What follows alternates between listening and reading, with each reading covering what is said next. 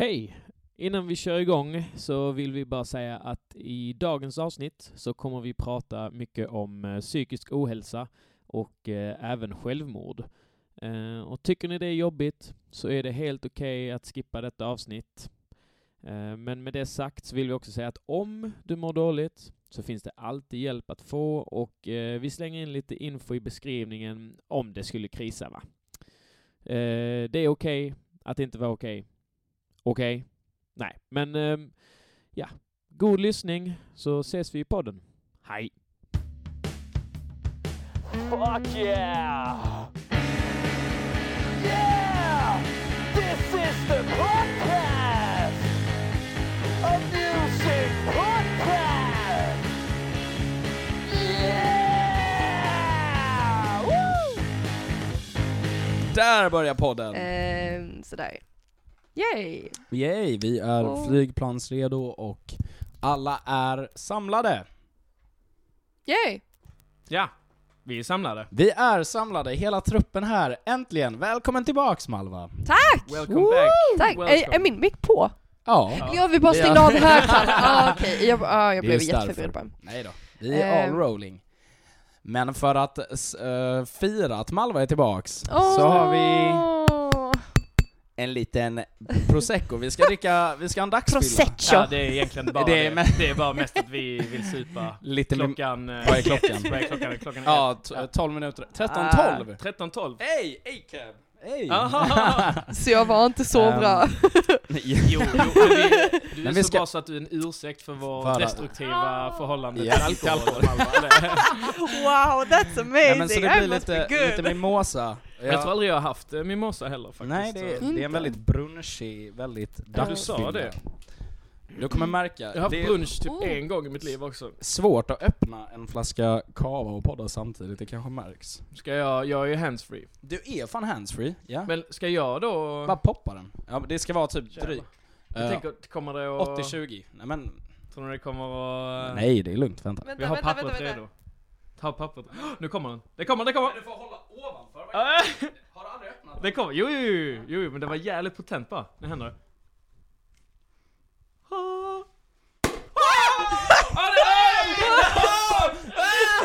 Oh, there's kava everywhere. Fuck! I fucking knew. Men John, I fucking knew it. There you go. Great. More mycket ändå. Nej, men jag tror du kan. Jag vet inte, hade jag gjort det hade det där inte hänt. Va? Ja. Så bortom min... I simply opened the corner. You simply did. Ah, ja. Men det är verkligen inte så mycket svinn. Nej, perfekt. Det var bara en liten squirt. Den där jävla får fixa den här fläcken här borta. Och där var massvis. En liten fläck. Nej då. Men så det gick åt lite. Golvet, men klart golvet skulle få lite kava.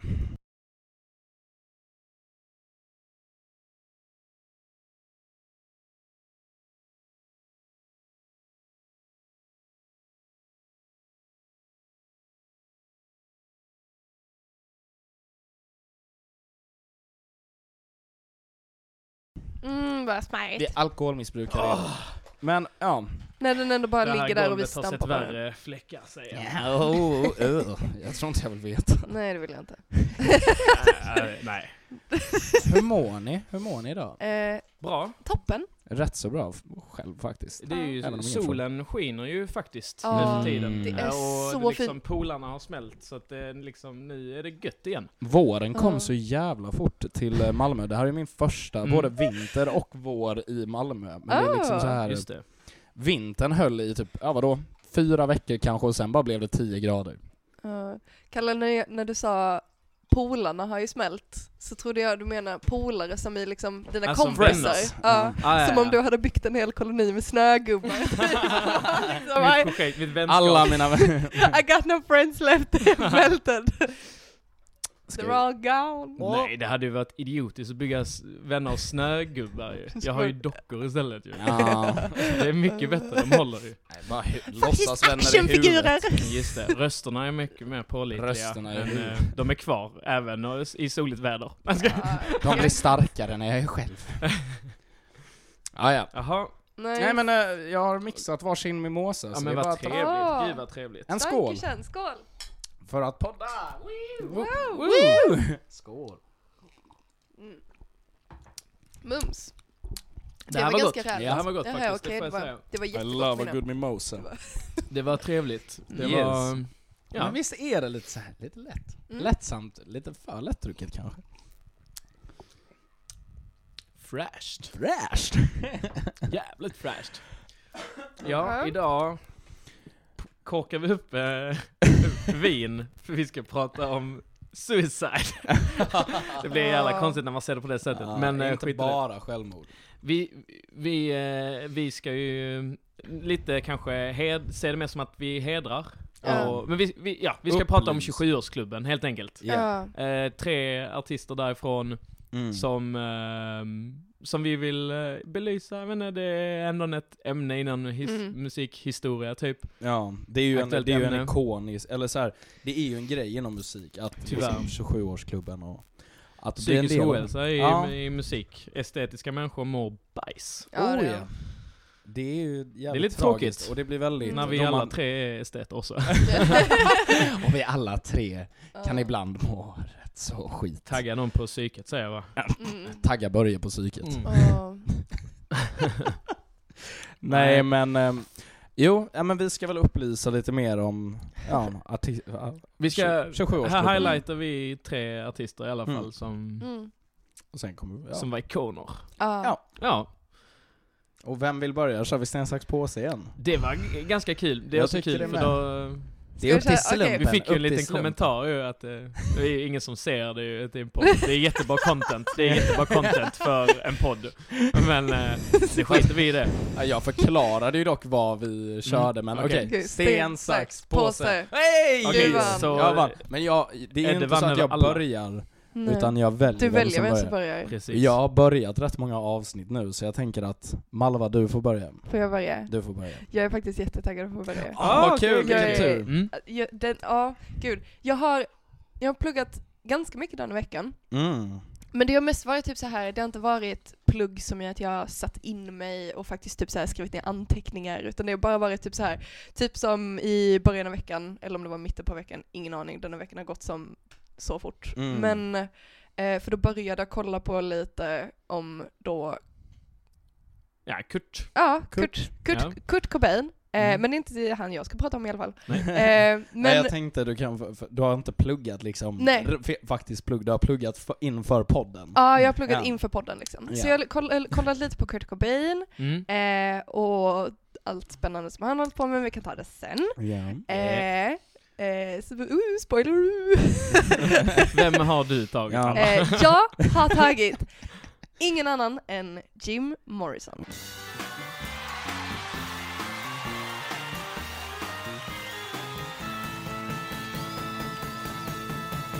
Know that it would be untrue. Know that I would be a liar if I what to say to you. Girl, we couldn't get much higher. Come on, baby, light my fire. Hey. Morrison. Yes. The door guy. Yeah. The guy from the door. The doorman. Ja.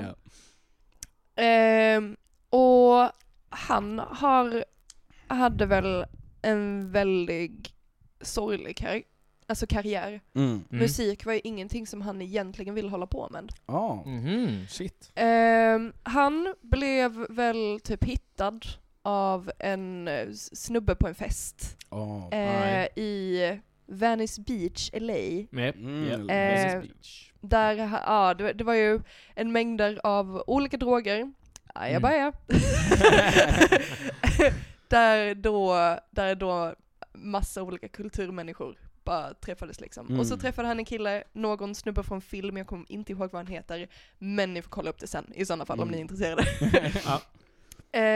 Där den här snubben frågade då Jim Morrison vem han var och vad han gjorde. Och då sa han, jag är en writer, alltså författare. Författare, inte poet. Skribent. Han var poet. Han var mer poet, men jag vet inte writer, poet. Okej. Så det... It's a bitch. Nikotin is a bitch, yes. Han sa alltså inte att han var en musiker. Nej, liksom. Men då hade han inte ens börjat med musiker. Alltså musik. Okej. Så det kom senare. Jag trodde det var när han blev hittad och när han är död. Liksom. Nu det kommer vi till sen. Han blev upptäckt liksom. Ja, all right. Det kommer vi till sen. Nu kör vi origin här. Det är bra. Det är gött. Yeah. Och då så sa han det liksom att han har börjat med, eller han skrev poesi och så läste han upp då en av hans poesier. Dikter. Yeah. Exakt. Tack det. Och den här andra snubben bara, wow, det där är så fint. Det där är bättre än de flesta liksom så här, alltså rockmusiktexterna jag har hört liksom. Och sen började han med musik och då träffade han bland annat jag kan faktiskt inte namnen på de andra. För att alla de andra medlemmarna i The Doors träffade han. För att alltså, det är det som är så himla sorgligt med The Doors att mestadels av all fame de fick var på grund av Jim Morrison. Yeah. Och att Jim Morrison var den här, han blev ju väldigt känd som en sexikon, en rock-sexikon och att han var så himla snygg och så himla vacker och att han var fantastisk på det sättet liksom. Och de andra fick inte den typen av fame, så jag har faktiskt inte heller kollat upp vilka de är. The Doors är bara Jim Morrison. Ja men typ, och det var typ så här, det var typ Jim Morrison and his band The Doors. Alltså, så det blev typ som att han blev en soloartist med ett band. Och det verkar så tråkigt för de andra då liksom. Och jag fattar typ så här hur det kunde bli så egentligen på grund av media back in the days. Detta var de var väl aktiva från 1967, 68, sent 60-tal.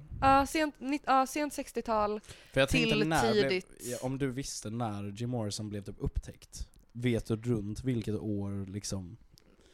Och typ hur gammal han var. Jag har skrivit ner det i alla fall. Ja, det är inte jätteviktigt egentligen, men jag var lite nyfiken. Men jag har kollat på den här dokumentären på YouTube då. Och jag kan väl... Vad heter dokumentären? Den heter...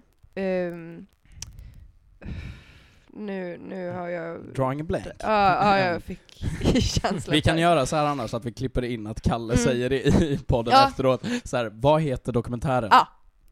Klipp in att Kalle säger vad dokumentären heter. Okay. Vad heter dokumentären, Kalle? Ja, hej. Kalle från kontrollrummet här. Gud vad ni tycker om att ge mig mer jobb än vad jag egentligen har tid för. Men ja. Okej, vilken dokumentär kan du prata om? Du länkar ju ingenting till mig här nu. Men efter en snabb googling så finns det ju massa dokumentärer. Det finns någon som heter Jim Morrison at Final 24. The 27 Club, Gone Too Soon, Feast of Friends. The list goes on and on. Så att jag vet inte. Gör en googling själv. Jag vet inte. Nu fortsätter avsnittet. Hej då. Tack så mycket, Kalle. Fantastiskt. Gud, vad kul att du visste det. Ge mig mer arbete bara, säga. Förlåt. Du kan få något gott på det. Jag löser väl detta på något sätt, tänker jag. Annars så kan jag bara kolla på dig senare i podden och så kan jag bara skicka vad den heter till honom, så får du bara skriva in det fixar sig. Men i alla fall, okej. Så deras musikkarriär började och i början när de stod på scen, så alltså Jim Morrison var så himla scenskräck. Han var så skygg liksom. Så han stod med ryggen emot publiken. Oj. Så det var jättelänge som han stod med ryggen mot publiken, men att han senare typ vände sig om. Och när han då började känna av musiken och faktiskt började känna det liksom, så fick han var ju väldigt känd för att ha väldigt många olika typer av röstdrag liksom. Han har ju detta mörka liksom, och sen så kunde det gå upp i typ så här nästan alien liknande ljud som man kunde alltså spotta ur sig liksom. Vilket blev väldigt, alltså en väldigt stor liksom. Det var lite ikoniskt honom liksom. Det var jätteikoniskt för honom och det var jätteikoniskt för The Doors. Men sen då när han väl började känna det liksom, så började han mer röra sig på ett visst vis och sen på liksom fick han då han fick en scen vad ska man säga? Presence. Presence, ja precis. Och vet vad den hette? Vadå? Hans alter ego. Okej. The Lizard King. Hey, Lizard King. Han var känd för att ha på sig typ läderbyxor och en läderskjorta, jacka liknande, du vet, modeplagg. 70-80-talet. Men det är kind of hard, men också de var väldigt out there. Gjorde bara deras. Vi gillar det. Det var ganska nice. Lizard King, men det var inte liksom så här alligator. Då hade jag fattat Lizard King-viben. Men jag tror det är med på hur han rörde sig. För man har det här ikoniska fotot av Jim Morrison, så är det ju han, när han är typ kontor, sträcker ut armen liksom mot kameran och lite så böjer sig liksom. Så det fattar jag lite. Jag visste inte att det var så, men jag fattar grejen definitivt. Men ja, han var ju fett liksom out there på scenen. Han faktiskt var på scenen liksom. Vilket var väldigt tufft. För att alltså detta var liksom back in the days. Alltså början på 70-tal, slutet på 60-tal. Visst, alltså typ psykedelisk hårdrock hade ju nästan börjat liksom. Han var, The Doors var ju ungefär på samma plats som The Beatles och Rolling Stones. De var också aktiva under. Rolling Stones var tidigare också, så att de var, jag tror de var där också. De var väl redan etablerade på ett vis. Rolling Stones var ju skitstora. De var ju inspiration till massa. Ja, men såklart. Bland annat Bruce Springsteen. Släng in den där bara, Bruce. I love the boss. We love the Bruce. The boss. Bossen Bruce. Okej, så vi har Morrison börjar stå med ryggen mot publiken. Och vilket är fett charmigt på ett sätt också. Så att han är lite shy.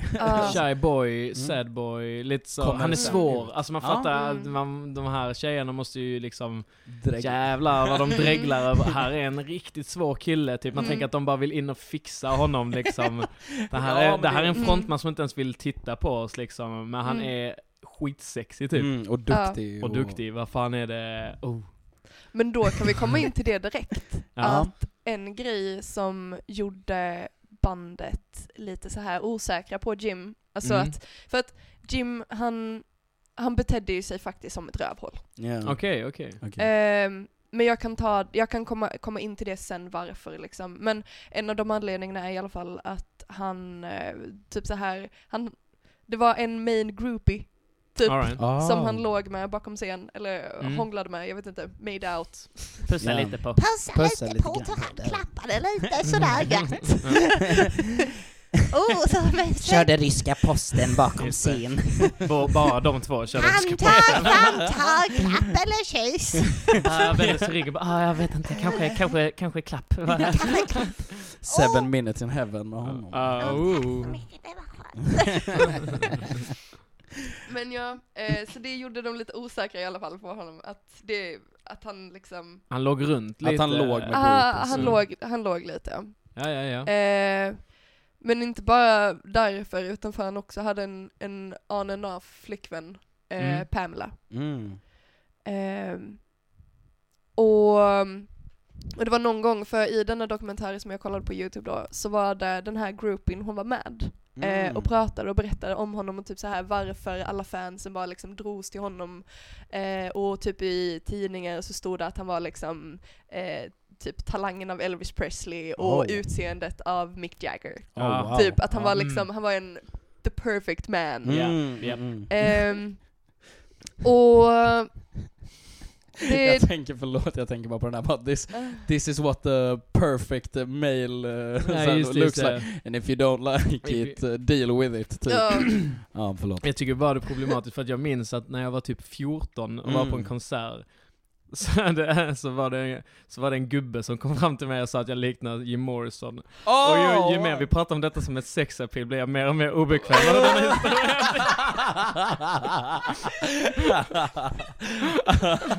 Får jag gissa? Han hade en sån här läderkeps på sig. Oh. Nej, men möjligtvis en läderväst. Typ, men vill ni gissa vad det var?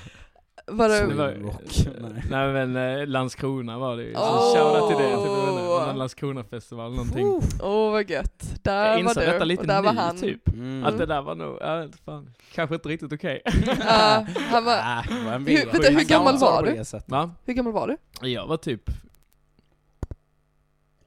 15 kanske jag var. Det är fortfarande inte okej. Okay. Han var ju typ 70 så jag menar det är ändå äckligt liksom. Och han bara ser som Jim Morrison. Han var så rätt som Jim Morrison. Du vill inte följa med mig. Bort hit mot. Kom igen Lizard King, böj på lederna nu. Nom. Min fruga. Nej. Let's keep going. Men ja, han var ett asshole. Jag kan komma in på det nu. Han låg runt, men vad är det som gjorde honom till ett asshole? Han var ju inte nöjd med att han blev sedd som en sexikon. Han ville ju inte bli en rocksexikon. Han tyckte det var fruktansvärt. Störigt. Det är svårt att leva upp till. Precis. Det känner jag till liksom. Okej, Galle. Men så han, i och med att han skrev poesi och dikter och allt möjligt liksom, så han har gett ut 2 böcker. Som hette, en av dem hette The Lords. The Lords. Ja, precis. Den ena heter The Lords och den andra hette The New Creatures. Och det var 2 årliga böcker. Den ena var typ mer... låt som fantasy typ. Ja, jag tänkte också på det. Lite fantasy. Låter the Lords. Så här Gondors kungar. Lite så The Creatures. Eller så är det så här typ skräck. Jag tänker typ så här 80-tals gamla skräckfilmer med de här postersen och liksom The Creature. En grön goblin grej. Förlåt. Jag kan läsa vad jag har skrivit eller copy-pastat rättare sagt.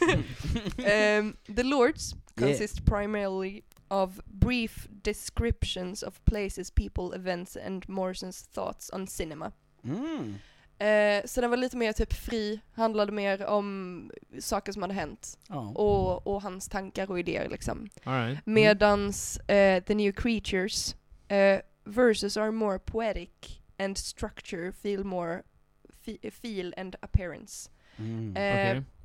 Och det sorgliga är att även om han hade nu fått denna stora famen, han var ju liksom högt uppe på alla listor. Eller man säger liksom. Doors var ju sjukt populära liksom. Böckerna sålde inte bra. Det är lite oväntat. Det är rätt oväntat. De sålde så dåligt. Det måste, det måste varit jobbigt för honom. Det måste varit ett rätt magslag. Det låter som att han verkligen vill etablera sig som någonting utöver musiken. Känns som att han kanske upplevde musiken som ett sidegig. Liksom. Ja, det var det han sa. Han sa ju det att... men jag kan nog connecta lite med Jim Morrison, tror jag. Du kan det. Sexikon för 70-åringar, säger jag bara. Jag bara sjunker djupare och djupare i den här soffan. Du har ju den här 70-talsskjortan på dig nu också. Just det, jag vet. I know my crowd. Det ser ut som en golfare. Det är en golf... Det är ju lite golfgubbe där på sliven. Men det är en golf. Det är en golfgubbe. Låt mig vara. Det var avundsjuka för att ni inte är sexikoner för 70-åringar. Jag är rätt all right alltså. Yeah. All right. Nom, mimosa. Nej, hans side gig tog över. Ja. Blev hans main gig, fast han var inte riktigt bekväm med. Han var inte nöjd med, eller jag tror så här, det var inte någonting han var passionerad över. Nej. Det bara, jag kan fatta att man känner eller att det blir lite så här misär då. Mm. Att liksom någonting man verkligen är passionerad över uppskattar ingen riktigt. Ja, nej. Eller det man uppskattas märks för fel sak liksom. Mm. Ja. De bara, du är snygg och du sjunger coolt bara. Och han bara, men... Har du läst min poesi? Och de bara, va? Vadå poesi? Det måste varit riktigt.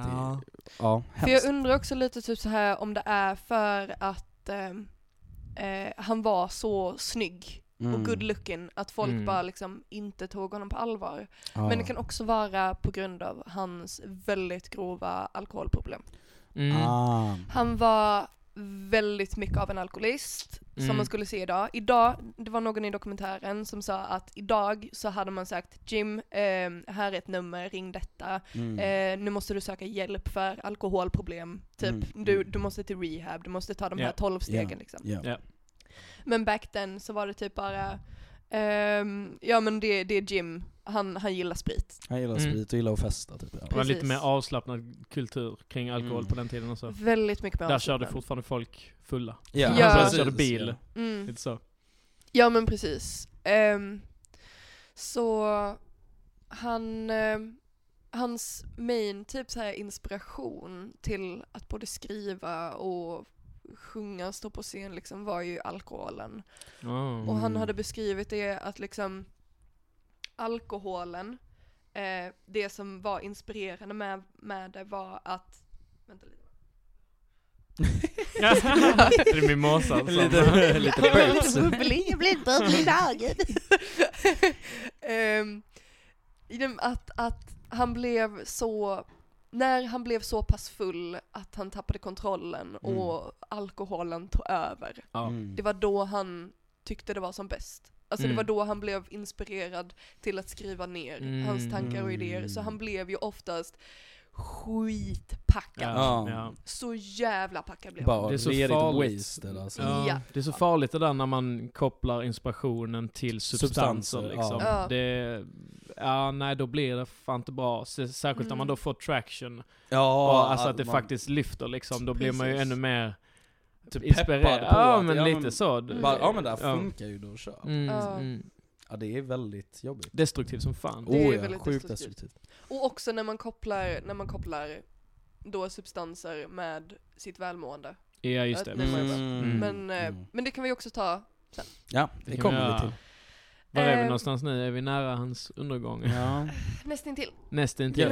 Jag kan dra upp alla olika grejer varför bandet blev trötta på honom.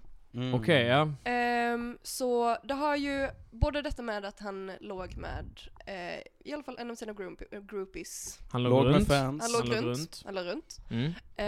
Han drack som fan. Han söp sönder. Och han det var någon gång som han alltså han var så pass packad att han knappt kunde sjunga på scenen. Eller det var ju inte någon gång, det var flera gånger som han bara kunde inte kontrollera sig själv liksom. Och sen en av the main reasons när trummisen i bandet sa att nu får det vara nog. Nu kommer vi aldrig någonsin stå på scen igen. Vi kommer aldrig mer turnera. Det var när Jim Morrison hade kommit ut på scenen. Han hade inte sjungit en enda vers. Han hade typ tagit ett mixstativ och slagit sönder scenen. Han hade slagit ett hål i scenen. What? No way. Det är sjukt. Det måste vara sånt gammalt med en sån rund botten, tänker jag. Rätt hårt. Alltså det kan ju inte vara ett sånt vanligt som går ut på tre tripod. Sådana tripod ska det inte vara. Det måste vara någon sån. Fortfarande där känns ganska svårt. Jag gillar att du bara skyller på konstruktion. Eller så här, typ impad. Du bara, hur lyckades han med det? Ja, men lite så. Spriten, Kalle, spriten. Det, alltså. Alltså, ge mig lite mer mimosa. Jag slår sönder mitt golv i natt. Alltså, fan. Jag häller upp. Nej, men... Shoutout till Morrison här. Passande som fan. Vi häller upp för honom. Fast det var ju i och för sig slutspurten. Jag skulle ha tagit det i rätt ordning. Han fick ett tantrum där. Ja. Och slog sönder en scen. Precis. Och det var då bandet liksom, nu kommer vi aldrig turnera. Nej. It's enough. Enough is enough. Men det var efter...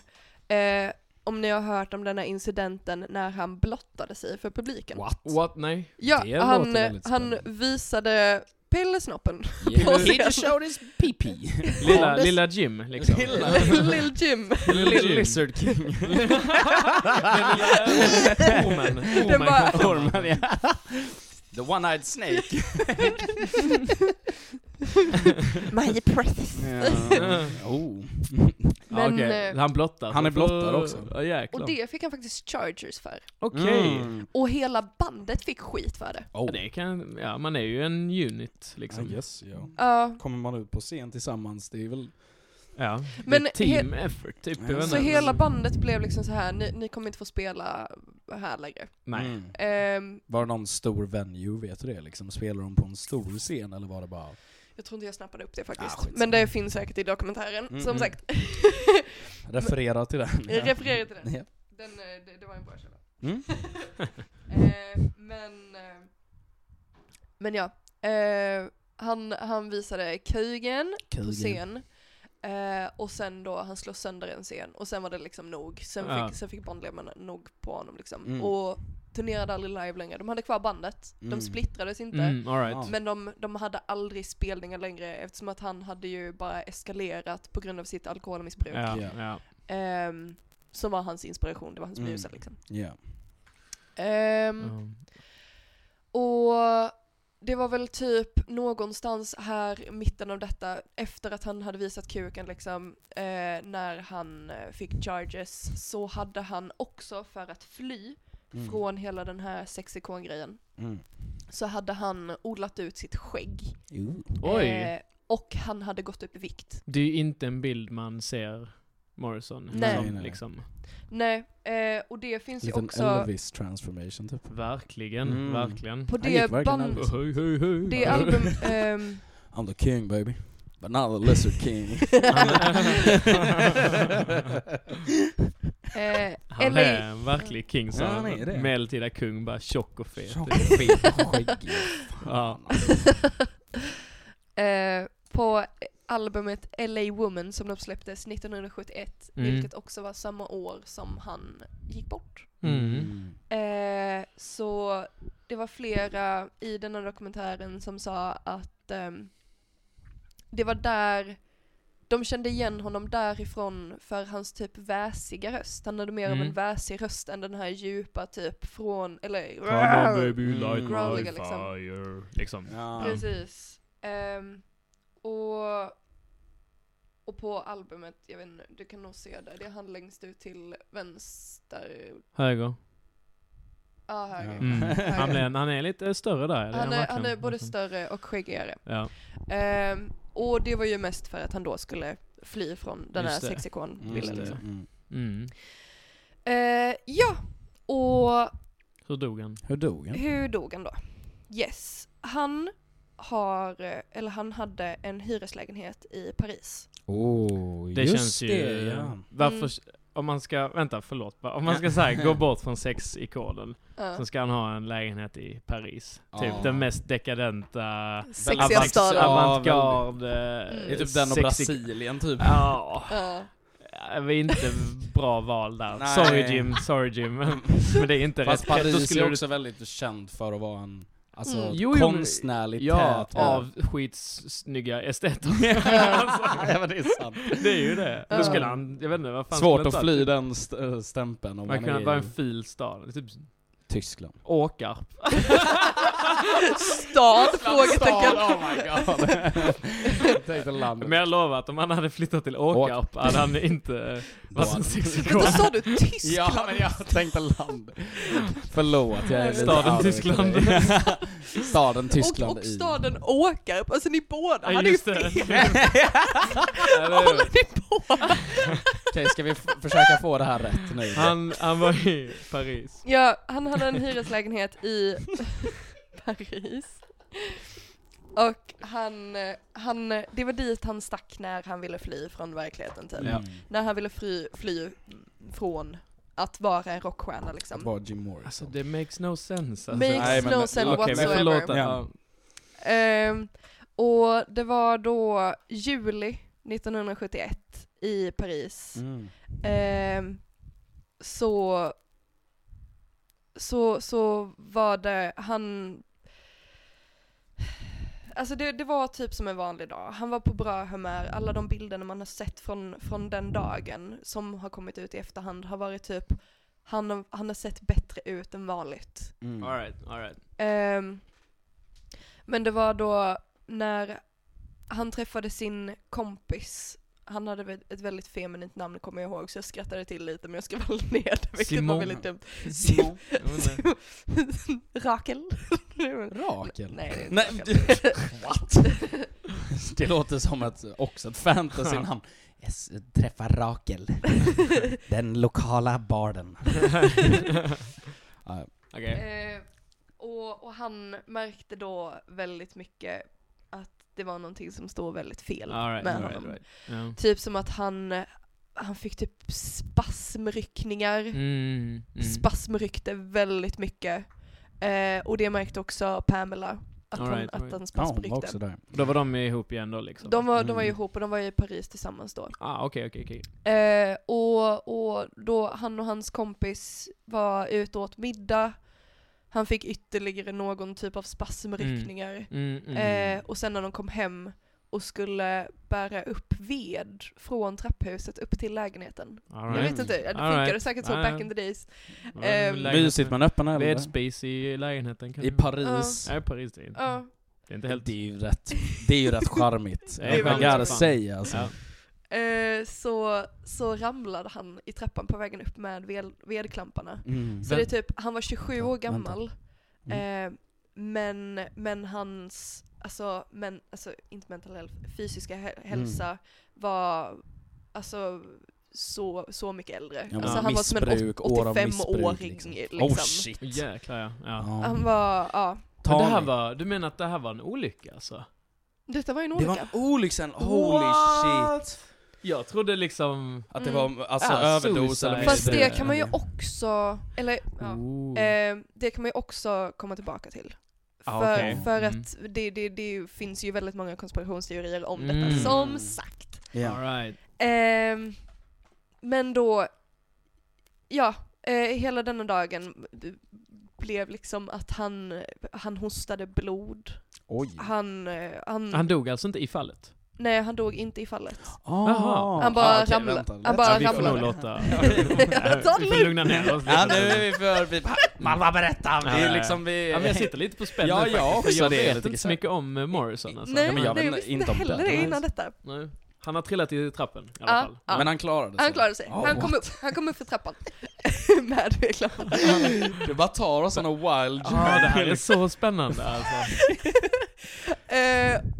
Och sen då hans kompis bara liksom, hej, nu måste jag gå. Och han bara, nej, vi måste ut och ta en öl tillsammans liksom. Jim säger det. Vi måste gå ut och ta en öl. Det är nog rimligt. Jag har precis trillat. Jag behöver fan en öl. Jag behöver bash alltså. Och då så går de och tar en öl och han börjar igen typ så här hosta blod och han mår fan inte bra alltså. Han mår piss. Och den här och sen till slut går hans kompis. Och det är sista gången de träffar varandra. Yep. För att jag tror det är typ snart 11 timmar. Detta är 11 timmar innan han dör. Innan han går bort. Eller i alla fall innan de hittar liket. Det här är så spännande. Och då är det ju liksom han kommer hem och han och Pamela går och kollar på en bio tillsammans. De kollar på en bio som då hans kompis hade tipsat och Pamela bara it's okay. Jag menar, och sen så när de väl kommer hem igen så börjar de snorta heroin. Snorta heroin? Ja. Det är nog de första gången jag talar om det. Det är det. farligt som också fan. Pulp Fiction. Ja. Det är jättefarligt. Är det det? Ja, du vet hon släpper heroin och får en överdos direkt liksom för just det. För det är detta som gör mig väldigt tveksam till just denna storyn att de snortar heroin, men sen har jag också hört talas om innan av gamla sjömän liksom att de har skjutit alkohol liksom. What? Ja, man skjutat upp rakt i så de har fått typ nästan 3 promille i blodet liksom. Så det är fan dödligt. Nej, ja, det typ. Ja, bara jag skjuter upp lite vodka i armen där, så att det blir svack. Ja, visst. Så det är liksom ja. Jag har hört talas om att folk röker heroin och skjuter upp heroin, men snortar heroin känns ju bara känns ju bara som att man försöker ta självmord. Precis. Ja. Och det gjorde båda han och Pamela liksom var hela kvällen. De typ kollade på någon film eller någonting och snortade heroin. Och det är typ någonting som gjorde mig väldigt osäker på just den här storylinen. Att de snortade heroin eftersom att det är direkt i döden. Men att Pamela överlevde detta dagen efter. Men hon var ju också heroinist. Hon var ju också ett väldigt dåligt inflytande på Jim. All right. För jag tänkte fråga också, Jim måste väl ändå missbrukat andra substanser än just alkohol. Man kan inte vara lika rutt på heroin just. Hans go-to-drog var alkohol. Yeah. Och då blev han fucking shitfaced. Det gick alltid ut för när flaskan kom fram liksom. Precis. Han var inte en snubbe som stannade efter 2 öl utan han, liksom, han. Och det var ju bara han som tog fram flaskan liksom. Ja, men så är det ju när man är alkis liksom. Ja. Och surroundar man sig själv med folk som också gillar att bli fucked up så är det ju väldigt lätt. Men förlåt, fortsätt.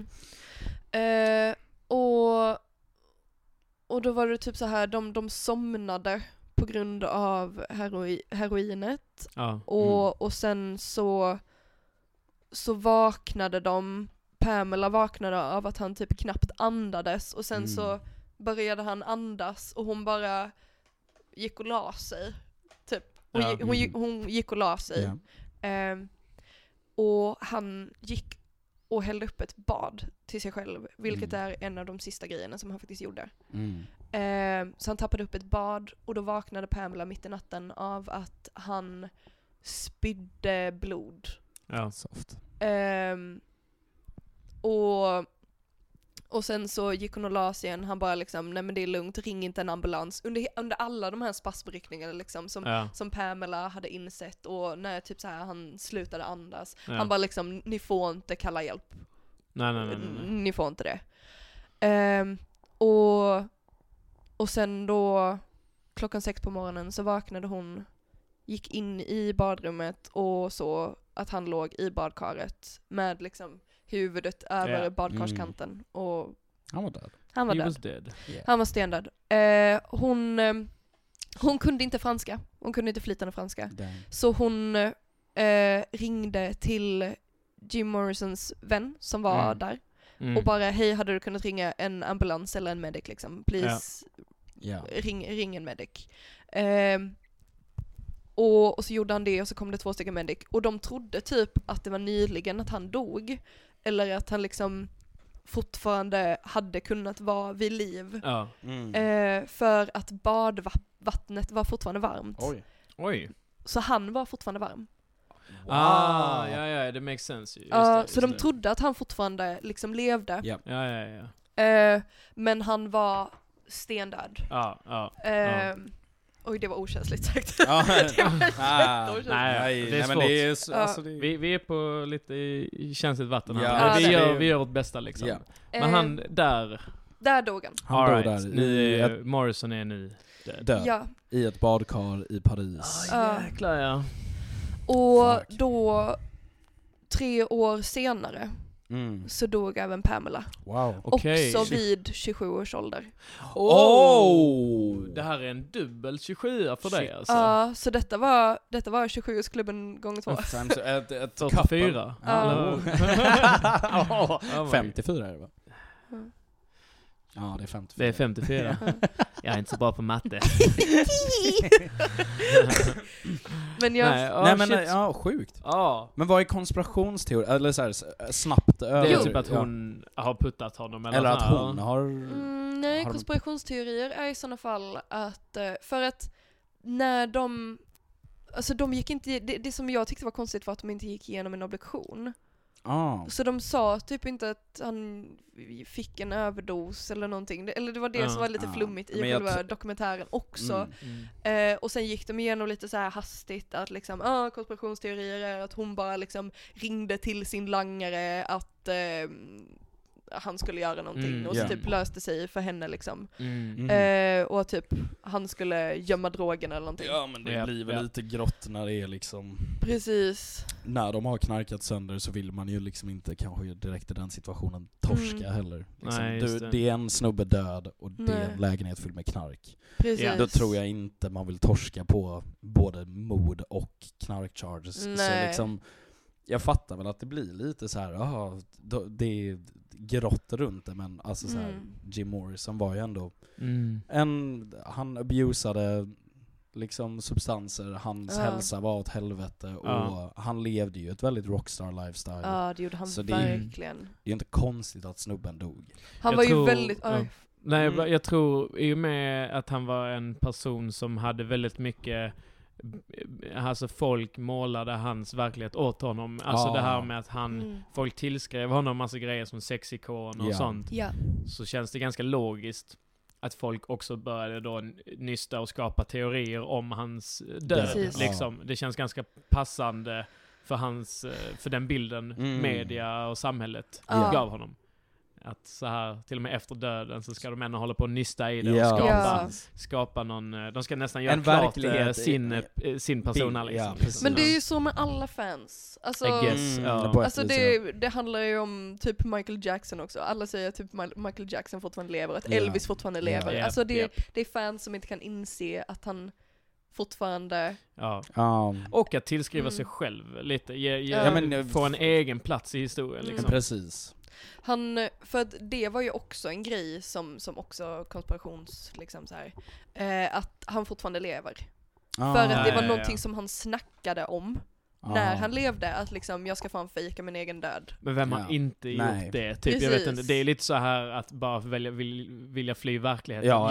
Fly sin stardom. Liksom, om man hatar att vara känd och berömd. Så då är det ju klart att man bara, fuck det här. Alltså jag fejkar min död och sticker någon annanstans. Jag hatar det här. Det är ju mest, jag tror det är en impulsiv grej. Eller mer så här. Att man gillar inte verkligheten man lever i, så då börjar på ny kula liksom. Ja, men precis. Men nu är ju faktumet att han är ju faktiskt död. Ja, han är ju det. Jag tror faktiskt det är det. Ja. Men han begravdes i Paris i alla fall. Det var staden som han kallade sitt hem. Okej. Så han kände sig faktiskt som hemma där. Men det var skönt för honom då. Ja. Det är ändå det var det bra att han hade sitt hem. Det är det enda som betyder någonting.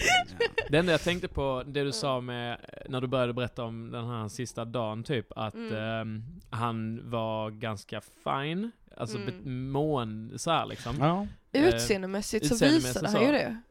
Jag tänkte på det, alltså det är inte helt ovanligt att det blir så. Men det enda jag tänkte på var Chester Bennington, Linkin Parks sångare, som för några år sedan tog livet av sig.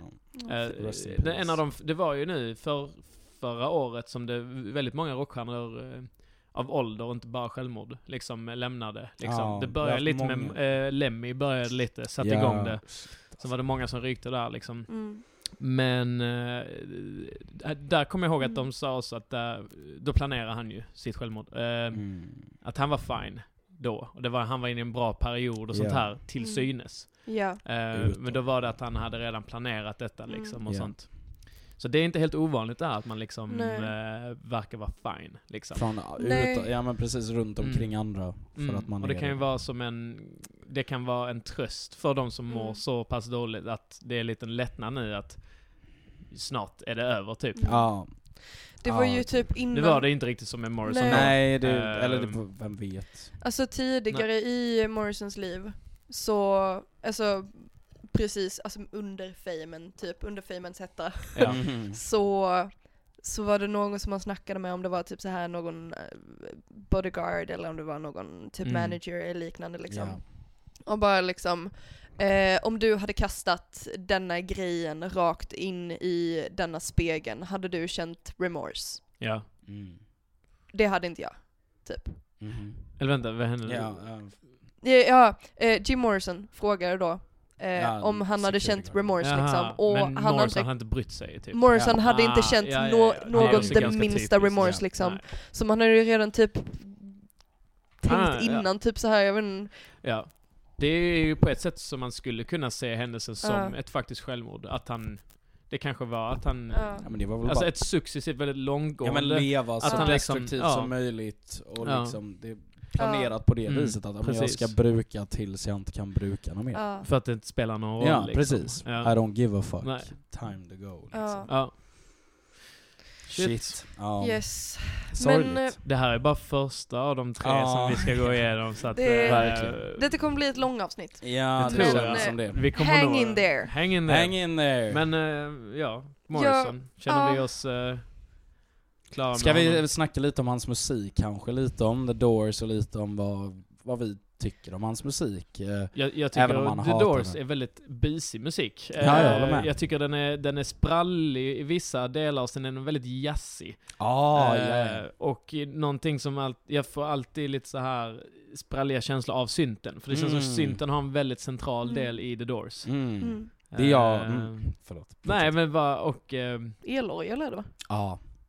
Ja, eller syns nu. Jag vet inte. Nej, men det är ju typ, det är väl en synt i alla fall. Typ av elpiano. Ja, skit. Det är nice. Jag har liksom inte lyssnat jättemycket på The Doors liksom, men jag tycker om the hits liksom. Och det är trevligt att lyssna liksom. Ja. Ja, det är det. Jag känner ju verkligen typ så här efter Jim Morrisons död. Albumet som släpptes 1971, New Voices, av de tre som är kvar i The Doors. Eller var kvar. Oh shit, de släppte ett album. De har släppt jättemånga album efter det. Right. De fortsatte med The Doors, så frågan är så här, vad de... det tror jag inte. Nej, okej. Jag vill inte säga det då. Du tänker att de var röjda undan? Nej. Okay. Nej, att de var glada. Nej. Även om man är trött på en medlem så tror jag att det slår jävligt. Men jag tror inte det var det. Jag tror inte det var det du menade. Nej. Men ja. För att musiken som släpptes efter där 71 liksom. Den blev väldigt jazzig. Den blev väldigt svängig liksom. Medan musiken innan det, den var typ som en tidig grunge nästan. Alltså den var väldigt liksom... Den var bad boy musik liksom. Men den var säkert mer formad då kring hans röst liksom. Och hans dikter. Morrison var ju väldigt... Det var liksom centerpiece. Jag gillar ju verkligen The Doors. Och det är ju tråkigt att Jim Morrison... Alltså inte tråkigt men...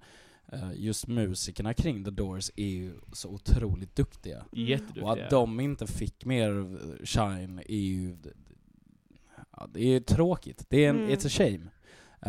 För de är väl till exempel Riders of the Storm. Den jävla pianoslingan är ju så ikonisk. Det är den som jag tänker direkt på som gör... helt otroligt. Eller, nej, det är inte den... Ja, den är jättebra, men det är någon annan jag tänker på som är sprallig typ. Ja, men alltså The Doors är väldigt sprallig, väldigt det känns barnsligt på något vis. Väldigt fritänkande musik. Lite proggigt liksom och så. Fett coolt. Ja, men jag är verkligen sjukt rolig rock. Inom just under den tiden så är det väldigt framåttänkande, men det känns som att många rockakter under den tiden var väldigt så här bara, nu experimenterar vi, nu gör vi det här eller så här, vi bara ser vilka knasiga ljud vi kan göra och göra så fett som möjligt, och det är nice. Jag gillar verkligen The Doors. Tragiskt bara att det blev som det blev med Jim Morrison, och det är ju, jag menar, det blev lite som ett mörkt moln som hänger över The Doors liksom. Det blir ju nog liksom bandets död i och med att det blev så förknippat med honom liksom. Så var det nog deras deras fanbase dog nog också ut liksom. Ja, de fick nog i alla fall inte lika mycket. Nej. Alltså typ så här fin press över sig, eftersom att Jim Morrison var ju den här sexrockikonen. Hur gjorde de med sångaren? Om jag frågar, vet du det? Om det någon ersättare, körde de mer instrumentellt liksom? Jag tror de började sjunga. För att det står inte på deras Wikipedia-sida vem som sjunger, utan jag tror det bara är de tre. Det är liksom fortfarande de som bara kör. Och jag tror det är typ så här, alltså det här albumet som släpptes då 1971, New Voices eller vad det heter. Jag tror typ lite de tre sista låtarna i alla fall känns lite som en småhyllning till Jim Morrison. För att det var någon som hette typ så här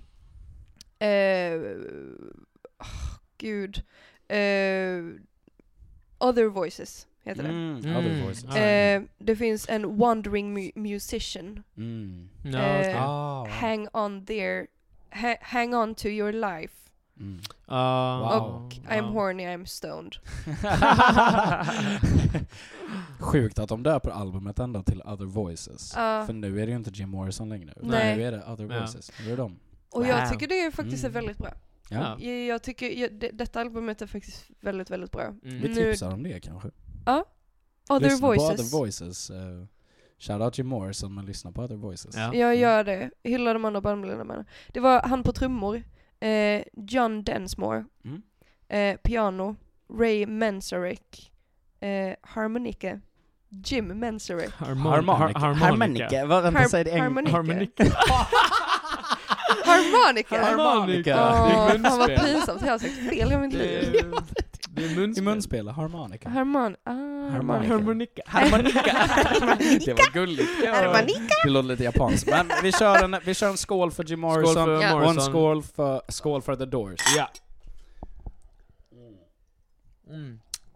Ja, men då släpper jag det. Ja. Det var ju du som bestämde lite. Ja, men ska vi köra sten, sax, påse om nästa? Vi kan göra det. Om du känner att du vill köra sist så är det också okej, för att jag känner att det finns några segways in till. Ja, vill du köra? Jag kör Kurt. Om du inte vill köra. Det är jättelugnt, jag kan gå sist. Ja, superlugnt. Då är det Kick It Off with the Cobain.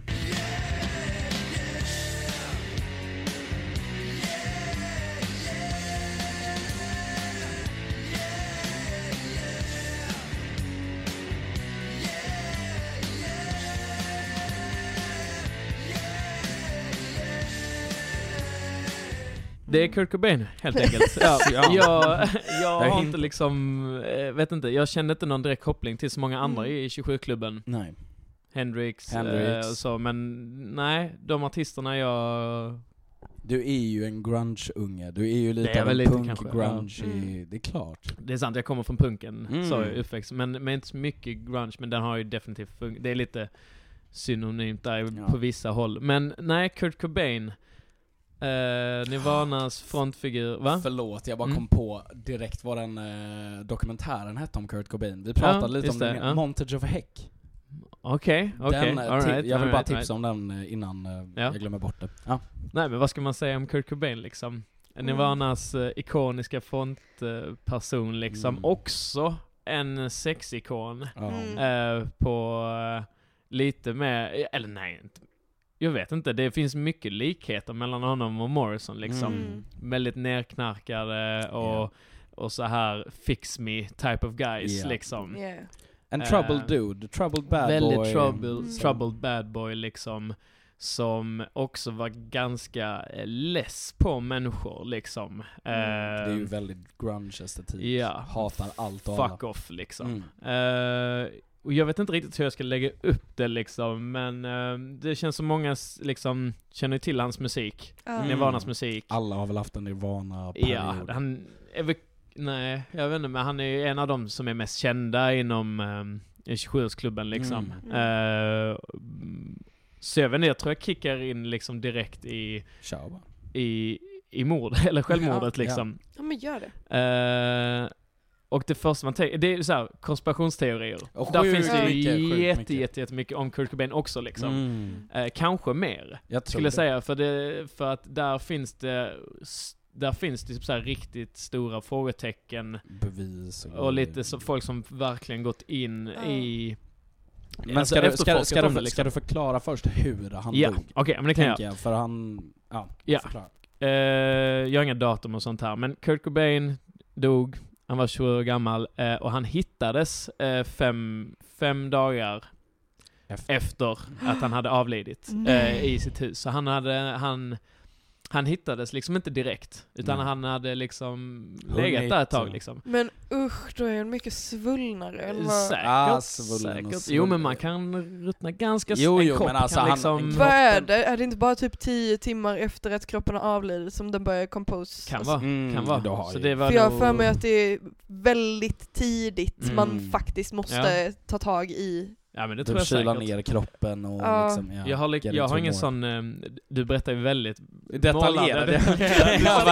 Ja, men det kommer verkligen vara ribban var stora där lite mindre och jag kommer ha minst alltså. Ribban är men det är bra nu, liksom. Ribban är sjukt hög. Men bra jobbat man, men så jag har lite jag kollar upp lite så här detaljer liksom, men han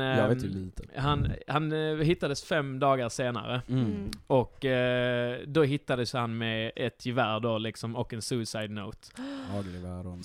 Hagelgeväret är någonting vi ska komma tillbaka till liksom. Men han hittades där, han hade skrivit en suicide note som var väldigt så här beskrivande om att han hittade ingen glädje i musiken längre. Han var frustrerad på folk liksom. Den finns att läsa på nätet för den som vill. Finns liksom en bild på hur han har skrivit alltså där, liksom. Den är ju liksom digitalt skannad. Den är digitalt skannad. Vi kan lägga upp den på Instagram-inlägget också. Det är ganska mobilt, men för den som vill läsa det kan vi göra. De kan. Det finns bara googla. Den finns där ute. Den är bara en googling ifrån. Den är... Ja, nej, men så han är less. Han är less på skiten, liksom.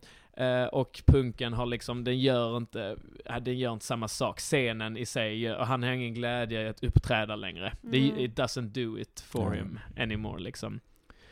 Och sen så tragiskt nog nämner han också liksom att hans och dotter, va? Ja, han hade en dotter. Att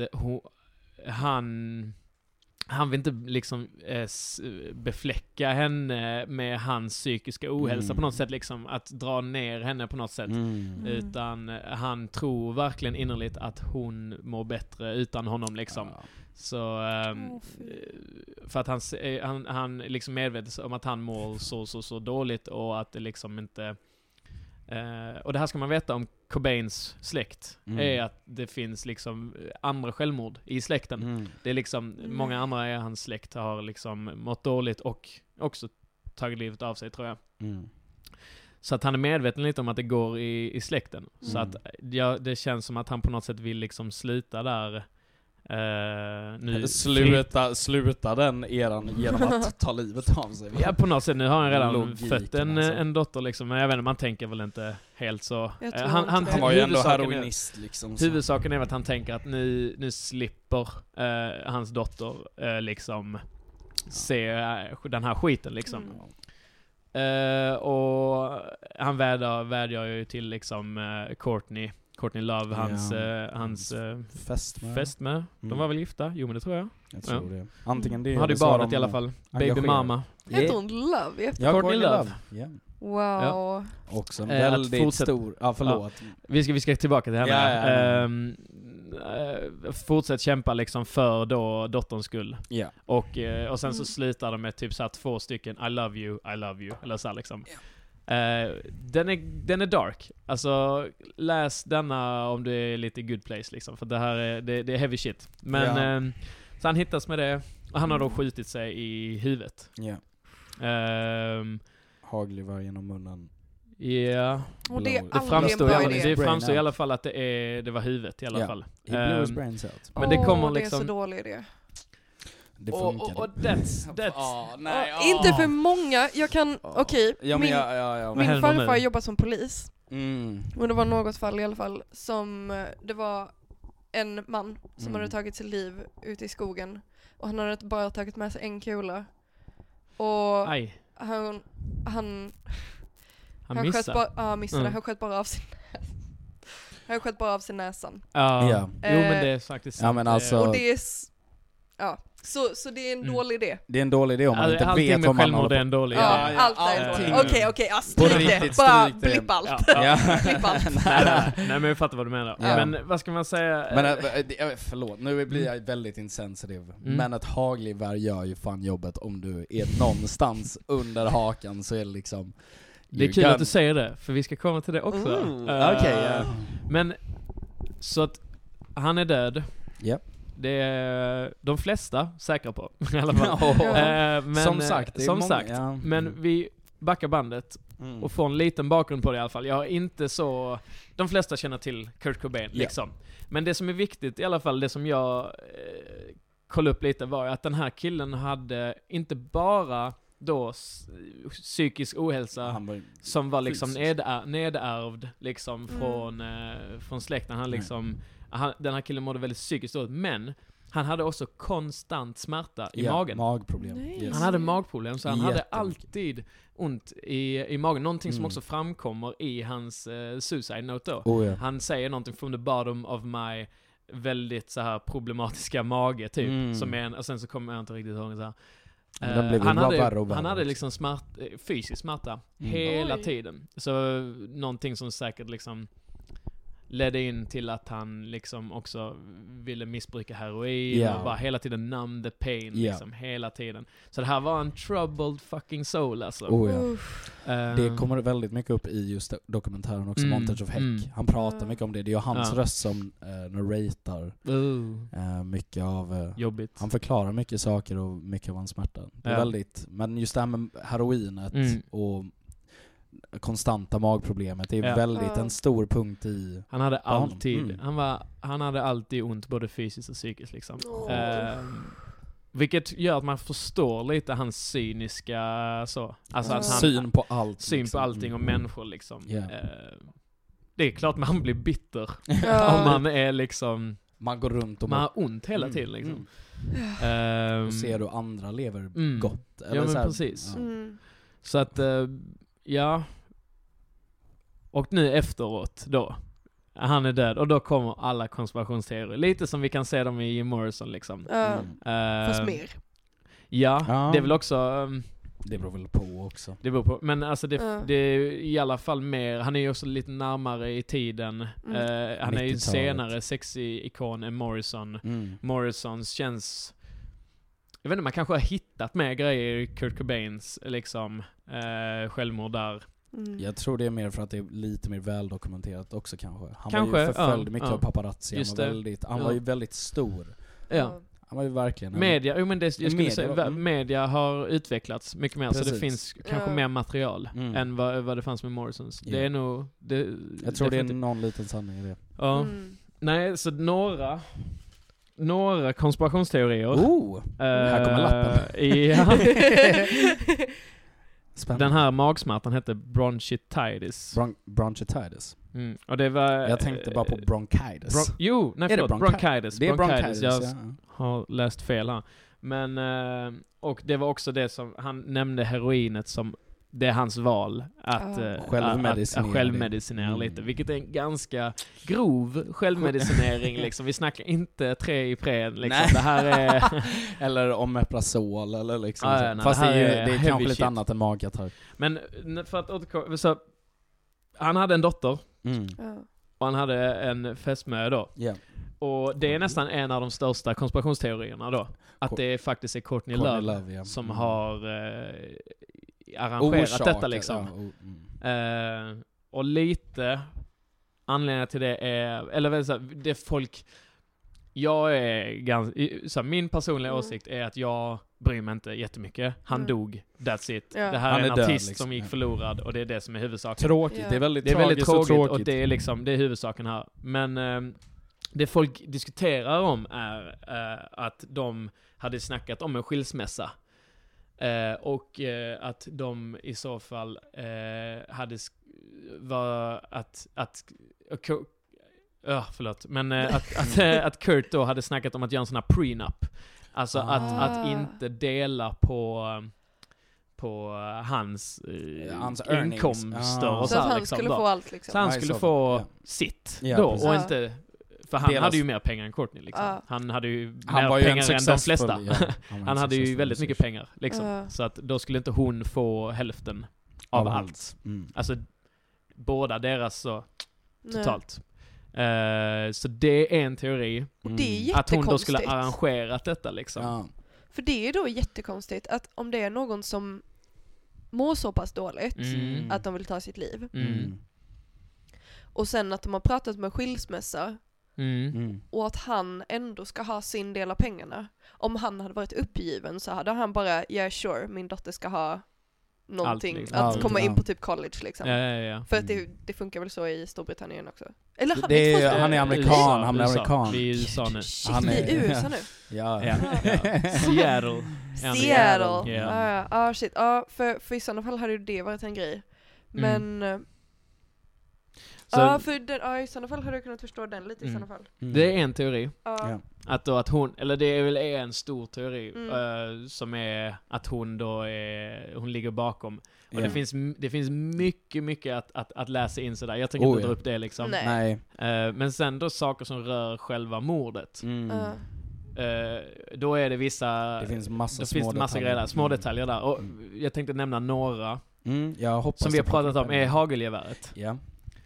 Då är det vissa som tycker det är konstigt att varför, om man då har planerat ett självmord, varför köper han in ett hagelgevär? Varför inte bara en pistol rakt mot huvudet? Då är det vissa då som menar att det här hagelgeväret är någon annan som har skjutit honom liksom. Och liksom på något sätt kanske hjälpt honom där och han har förmodligen varit liksom väldigt nerknarkad i flera dagar här och liksom. Haft en bender liksom.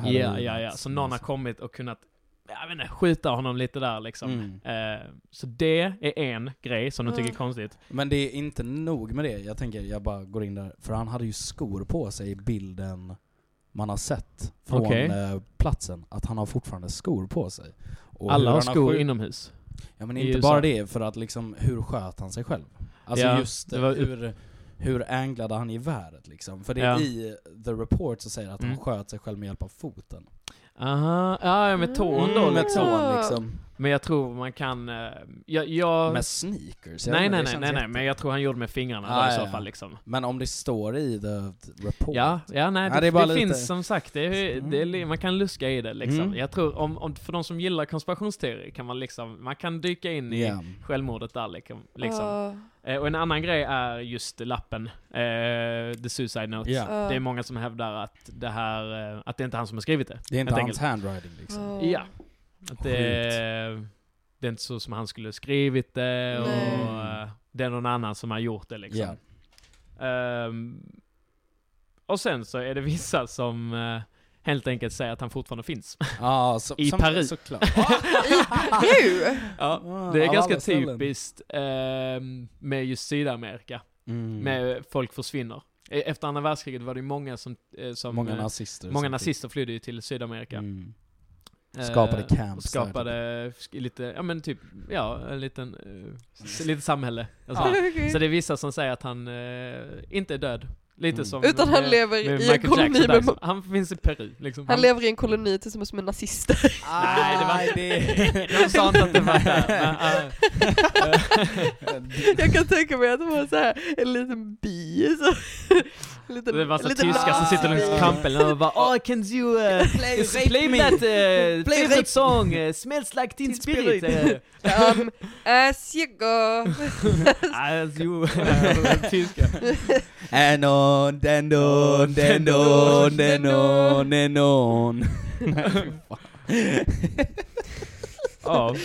Rape me mein Freund. Ser gott. Vad heter du? Kurt. Kurt. Cobain. Nej, men så det finns, jag tänker inte gå in på allt där liksom, men det finns mycket där liksom. Det är också mycket som Courtney Love anlitade ju en egen så PI, private investigator.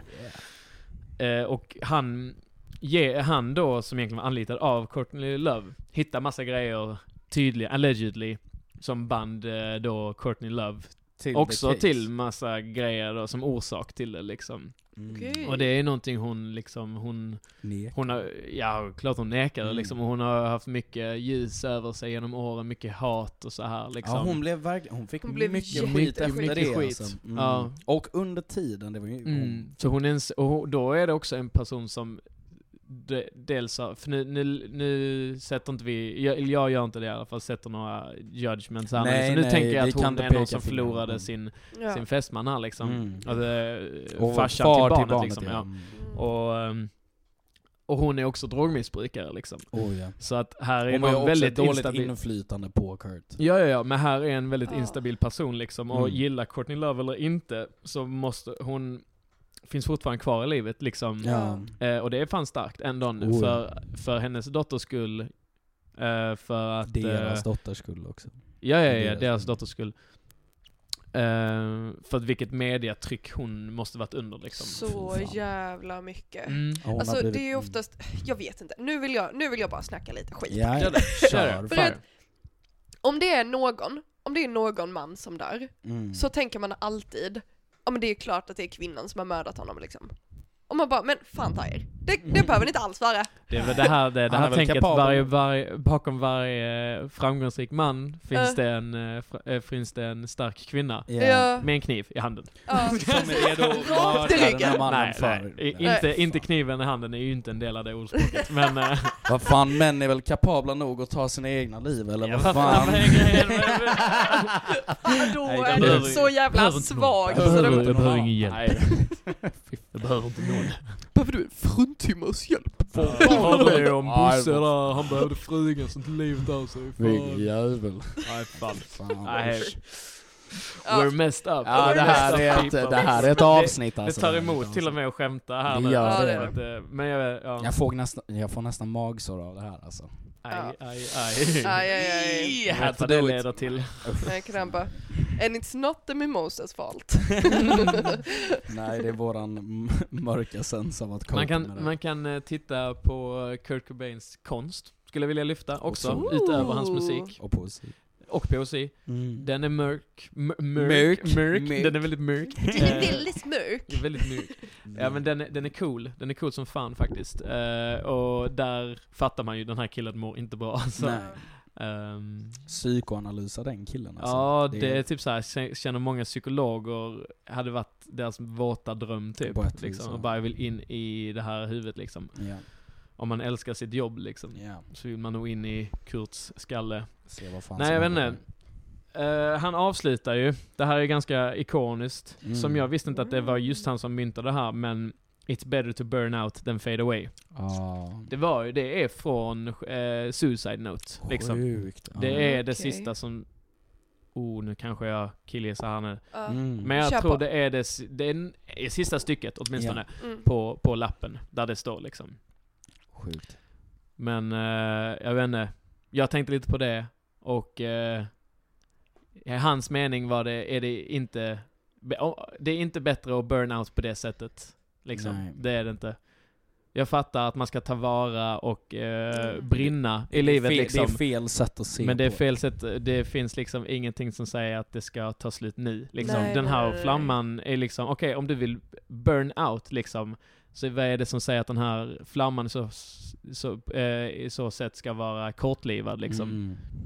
Liksom, jag fattar att man inte ska, det är ett bra, alltså jag bara menar att man kan tolka det här på ett konstruktivt, positivt sätt. Att det ska inte vara ett med budskap som handlar om självmord. Nej. Utan det går att vrida på det som att lev livet till fullo liksom. Men håll i den flamman så länge som möjligt liksom. Gör det. Ta vara liksom på allt. Verkligen. För du är ett ljus för andra också. Ja, men det, så är det. Just det med självmord också är ju att du lämnar inte bara dig själv, du lämnar alla andra liksom. Och du lämnar ett trauma med just att du det blir ju ett sånt jävla hål. Det är verkligen, det orsakar inte bara dig. Nej. Du är viktig och allt du rör verkligen folk. Alltså varenda jävel. Just det. Man blir verkligen saknad, och det blir mycket svårare för alla runt omkring i sitt liv att leva utan precis dig. Precis. Och bara tanken av att typ så här, ja men hur många människor kommer lämnas med en tanke på att det är deras fel? Mm. Just det. Så här, ja. Man vill ju aldrig orsaka någon annans välmående på grund av sitt liksom. Nej. Bara för att man existerar. Nej, precis. Och ja, det är aldrig en utväg. Det är aldrig rätt utväg. Aldrig någonsin. No. Skaffa hjälp. Hjälp. Prata med någon. Mm.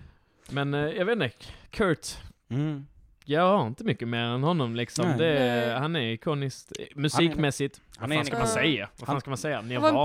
Nirvana. Fan, alltså älskar Nirvana. Hallå, Nevermind. Ja. Nevermind. Är det In Utero? Ja. Alltså masterpieces.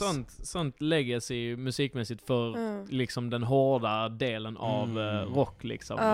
Och han kom ju upp när vi pratade om grunge liksom så. Grunge-ikonens grunge. Ja, men där är det är sad boy liksom, snygg grunge-sångare liksom. Ja. Hör man grunge tänker man ju Kurt.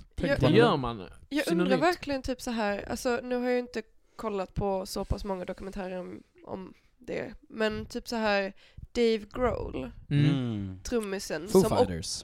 Jag tycker det är så kul. Trummisen i Nirvana som också blev sångaren i Foo Fighters. Yes. Precis. Och Queens of the Stone. Yeah. Det är också va? Yeah. Yes. Han har haft många. Han är ju en av jag som trummis tycker ju att han är ju en av alltså rock bästa trummisen inom rock liksom. Han är fantastisk. Han är ikonisk. Han har ett sätt att work those drums som är alltså det är ljudmässigt en av det fetaste ljudet som finns alltså det är, han är briljant. Han spelade bas när Nirvana va? Nej, trummis. Va? Nej, han var trummis. Han var trummis i Nirvana också. Ja, jag tänkte väl.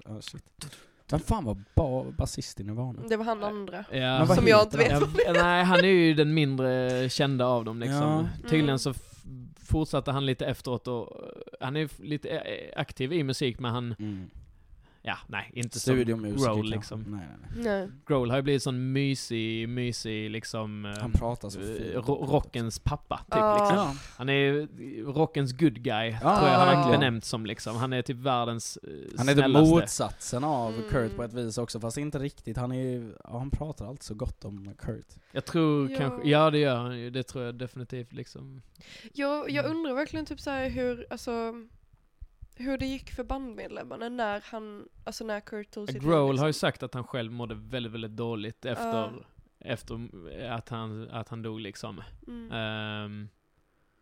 Så att det slog nog båda väldigt hårt liksom och han basisten gled ju undan lite liksom för att Grohl blev så pass stor liksom. Men det var väl senare också liksom det tog ju han var ju väl först med i Stone Age.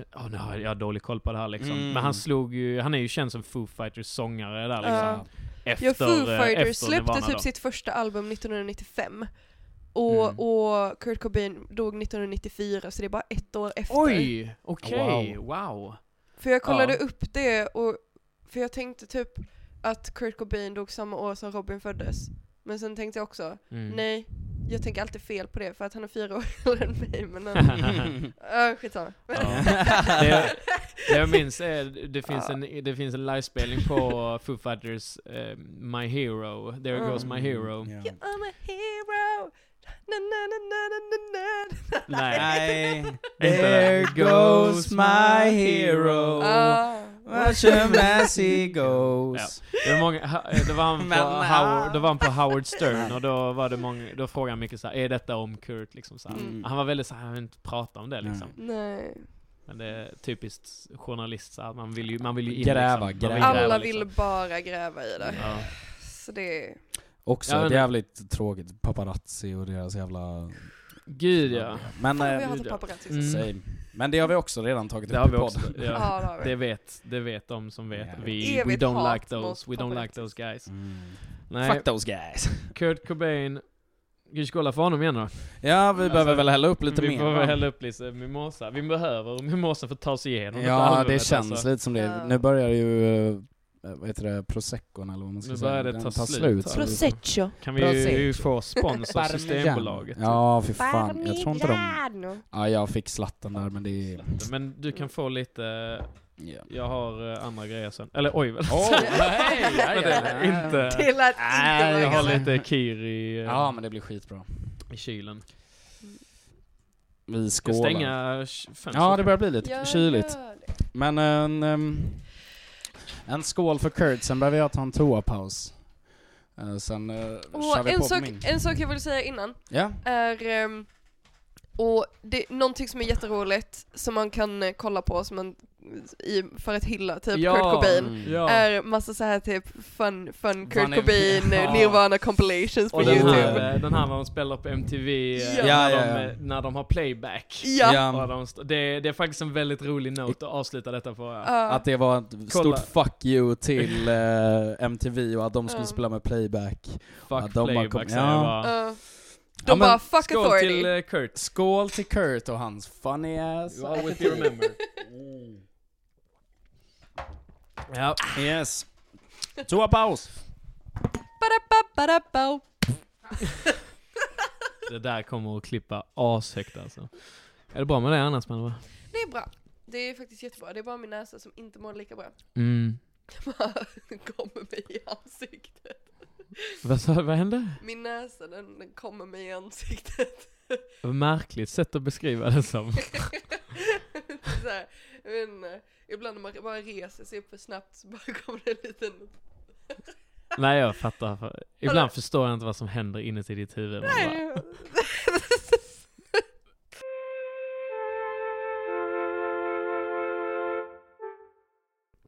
Bara... jättetacksam för feedback vi har fått. Mm. Det är kul att veta att folk lyssnar på podden. Vi har ju Instagramen som vi fortsätter lägga uppdateringar på. Musikpodd.mp3. Musikpodd.mp3. Och sen har vi ju den här spellistan på Spotify som jag tycker är ganska... Det du har startat den? Ja. Det går in och kolla där. Den finns under vår profil. Ska finnas. Jag tror vi slänger upp en liten länk i beskrivningen idag också. Där kan man lyssna på alla de här låtarna, lite låtar från de här artisterna vi pratar om. Så att det är en bra jävla mix där alltså. Av god musik liksom. It's your number one source of inspiration. Fan, nice. Det var spellistan heter också. Jag är ganska nöjd med det namnet. Number one of inspiration. Number one source. Number one source. Nej, inte fan. Nej, men det är bra. Det är ett långt namn. Ja, men borde förkorta det. Kanske. Jag vet inte. Jag har ännu sådana här saker fungerar.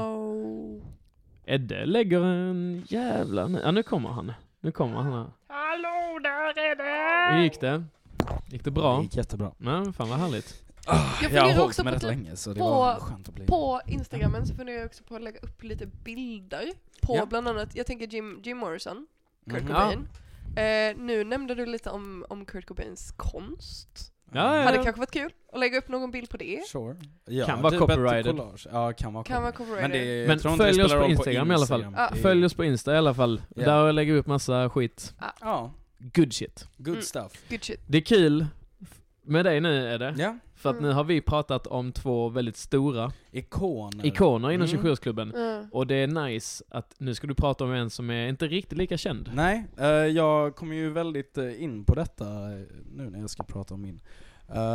Jag kommer ju faktiskt in med den nyaste editionen, tråkigt nog, till 27-årsklubben. Jag kommer prata om Fredo Santana. Street nigga don't need a rap deal. I can show you how to trap feel. Nigga say that he won't beef. I'ma show him how that mag feel. Disrespect the gang, you get killed. That's what's happening. Funeral service, mama's crying, shit tragic. Everywhere I go, you know Fredo pistol pack. Surprise, surprise. Snubben som älskar trap kommer prata om en trap-artist. wow. Det är inte jättesurprise. Det är inte den andra Santana. Hello. Han inget med honom. Vad tänker du? Scarface? Nej, den andra Santana. Alltså musik...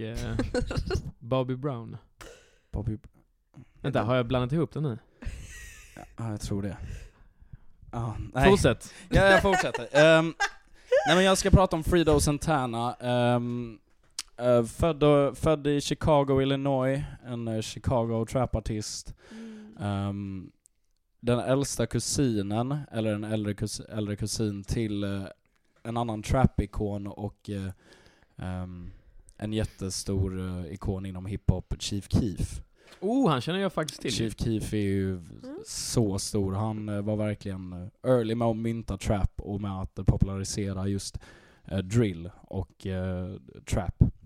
Just det, drill är det här små... Det är lite, ja, men det är som drummer boys liksom. Ja, lite grann, alltså, det är mer filsen på hi-hatten och det är de här snabba liksom. Ja, precis. Ikoniskt för trappen. Ja, men det är ikoniskt för just mest trap och så här gangster. Modern rap är väldigt mycket sånt också. Oh ja. Ja, men det är, drill har ju också ett väldigt, det är ju väldigt specifikt sound. Han är väldigt, Fredo Santana var ju väldigt han var väldigt omtyckt inom trap, också associerad med typ Lil Reese. Alltså de var ju ett helt klick, typ 808 Mafia. Just då, de var Chicago-baserade liksom. Och de hade ett väldigt distinkt ljud och var väldigt, väldigt populär inom trappen. Och just underground-scenen, för de var sjukt duktiga och de hade bara sjukt mycket traction. De var väldigt, väldigt duktiga. Chief Keef fortfarande väldigt duktig. Håller fortfarande på. Han har inte släppt så jättemycket bra kanske, men han jobbar fortfarande och är otroligt omtyckt. Men Fredo Santana höll på sedan 2012-2011. Chief Keef var ju lite tidigare där. Han började ju när han var typ 15-16. Yeah. Fredo Santana är ju född 90. Så, men han såg vad Chief Keef gjorde och liksom hängde på det och gillade och var också väldigt duktig. Han hann släppa 8 projekt, 8 mixtapes. Tror han gjorde ett album, osäker. Men personligen har jag inte lyssnat så jättemycket på Fredo Santana, men jag har ju alltid vetat om vem han är. Ja. Jag lyssnade mer på Chief Keef. Jag hörde väl typ... Var det en liten chock när du insåg att han var med i 27-klubben? Kanske? Verkligen. För hans story är ju inte så mycket av självmord eller liksom så här, utan han... Klart han mådde dåligt, men det var ju mest att han var drogmissbrukare. Han höll ju mycket på med Xanax och lean då. Ja, alltså kodin. Den är morfin. Också ikonisk del av den genren. Ja, just liksom. Trap. Ja, det är ju väldigt mycket. Tragiskt. Det är som heroinet av liksom. Men det är ju mycket opiater. Det är ju boven i många av de här alltså tragiska rockstjärnehistorier eller just bara figurer verkligen. Inom musik. Det är nog en röd tråd genom alla våra artister. Missbruk. Liksom. Jag tror jag också, nästan många i Sjösklubben liksom. Ja, men så, det är ju troubled souls. Så han sa ju väldigt ofta att hans drogmissbruk var orsakat på grund av traumatiska upplevelser i hans barndom. Ja. Att han led av PTSD, och det är inte konstigt, för de levde i Chicago, i Illinois, i liksom... Det är djungeln, alltså Chicago. Ja. Det är grovt. Om man ser, nu har jag aldrig varit i Chicago, men jag har ju liksom sett hur gettorna är där, eller hur det är on the blocks liksom. Man kan se videos från när bilar bara åker runt så här, har en dashcam och bara driving around in Chicago's worst hood at night time, och man hör ju bara hur det är liksom det är skott varenda minut typ. Det är också en av världens mest övervakade städer, har jag läst. Med kamera, CCTV och sånt. Ja. Men de var ju alltså så här, Chicago var ju, eller hoodsen var ju verkligen byggda. Det är ju the projects liksom. Just det, ja. De är ju byggda. Om alla sett The Wire så kan man nog koppla det ganska så. Det är ju verkligen, de är byggda för att vara undangömda, för att vara i getton typ. Det är ofta med torgen är inuti, alltså bakom i mellan byggnaderna, liksom, inte ut mot gatorna. De är gömda liksom. Det är väldigt vidigt på det viset. Det är det. Men istället för att ta hand om det typ. Och drill och trap är ju väldigt, det är ju associerat, eller det är ju mestadels associerat med att sälja knark liksom. Att sälja knark, leva det här gangsterlivet, catcha bodies. Slinga bricks. Catcha bodies? Att catcha en body är att du knäpper någon. Du mördar någon liksom. Du skjuter en upp. Vilket så... är en, alltså en opponent. Eller någon från ett rivalgang. Ja, liksom. Ja, ja. Alltså när du pratar rap eller så är det, så känner jag mig ibland så distant från dig. Det är som att jag märker att du är lite från en annan värld, eller att jag men genre typ ja, lite. Ja. Det känns så här, när du pratar musik, du blir, jag vet inte, när du hänger med andra rappare så blir du hårdare typ. Men när jag hänger med andra punkare så blir det, bara... soft. Så blir jag vet inte. Slapp och dampig. Jag blir mer laid back och mer... Jag bara märker att vi har olika genrer som vi är ifrån typ. Där lingot liksom är annorlunda typ. Ja. Här är det slinga bricks, catcha bodies och... skjutan och i punken är det bara någon som man sig. Jag har aldrig catchat en body, jag har aldrig slängat några så bricks sjukt. Men det är ändå genren jag älskar som mest. Eller har han? Jag tänker inte fucking sitta här och snitcha på mig själv i så fall. Det händer inte. Jag vill bara ha bilden av att du är mycket hårdare än vad du är.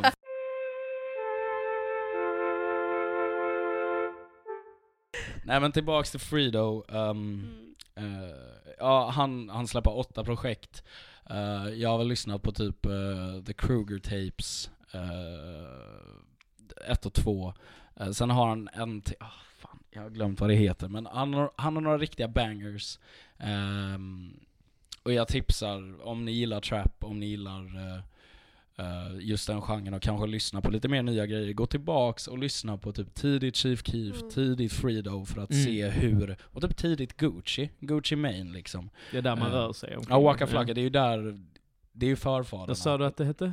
Gucci Mane, trap, eller vad menar du? No, Waka Flaka Flame. Han är också en rappare. Nej. Waka Flaka Flame är en rappare.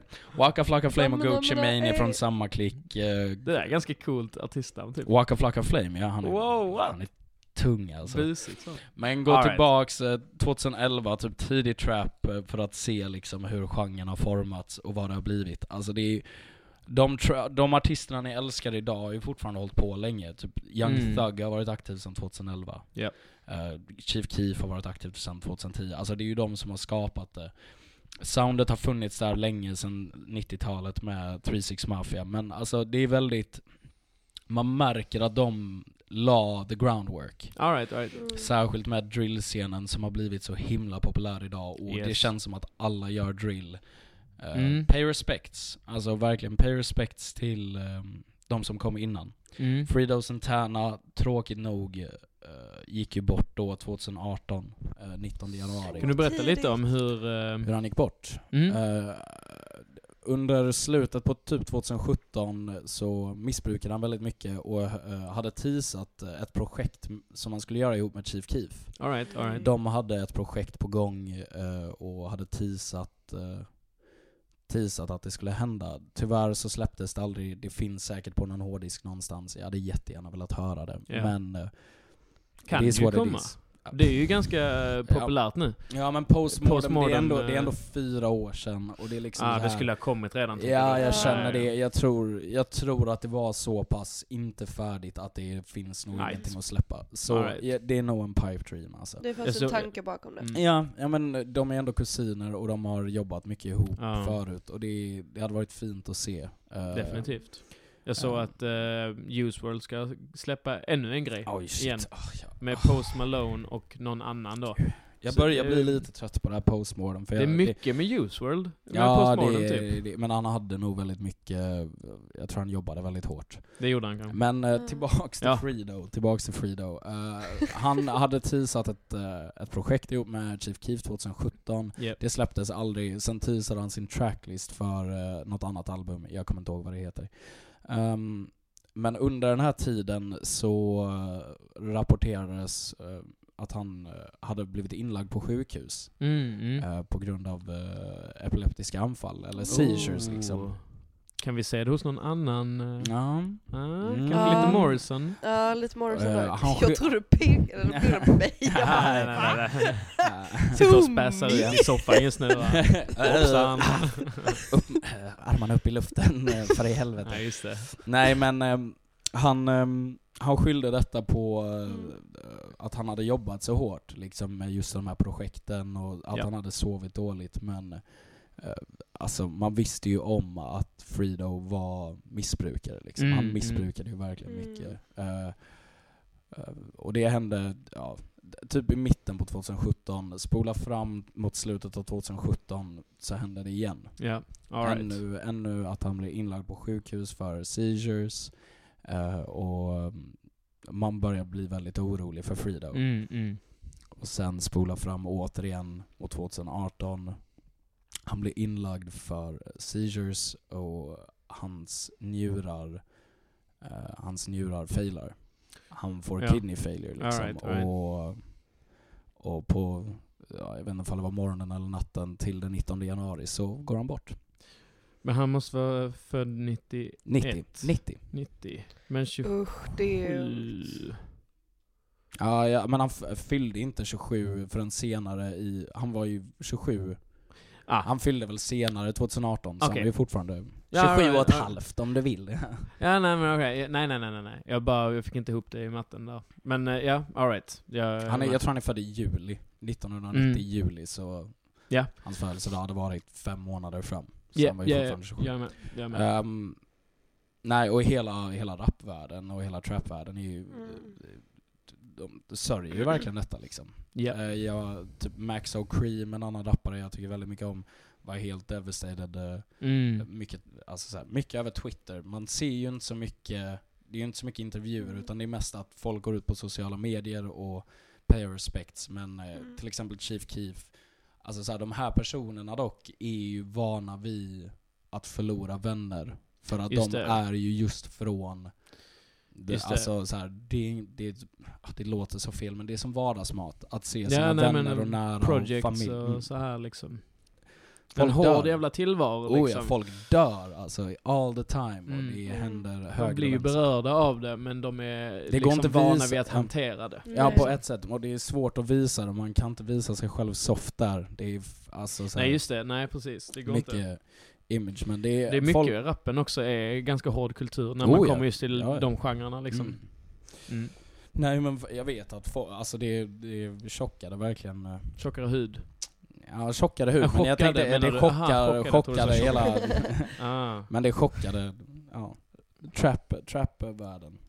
Och det är som sagt också inom trap nu är det ju väldigt så här, jag vet Alicia nämnde det i förra podden att nya 27-årsklubben är ju 21-årsklubben. Just det, ja. Folk det går ner i ålder. Folk brinner snabbare liksom. Men det är ju mycket för att fentanyl och typ så här lejsade droger och det just hela det här med missbruk och att må dåligt har blivit så himla romantiserat. Och har varit det sedan länge att det är sexigt att må dåligt. Ja. Det, jag vet att det är typ så här. Att du har problem, det är så himla sexigt. Det man använder deprimerad väldigt så här loose liksom. Sant. Jag är så deprimerad idag. Bara det här är typ så här.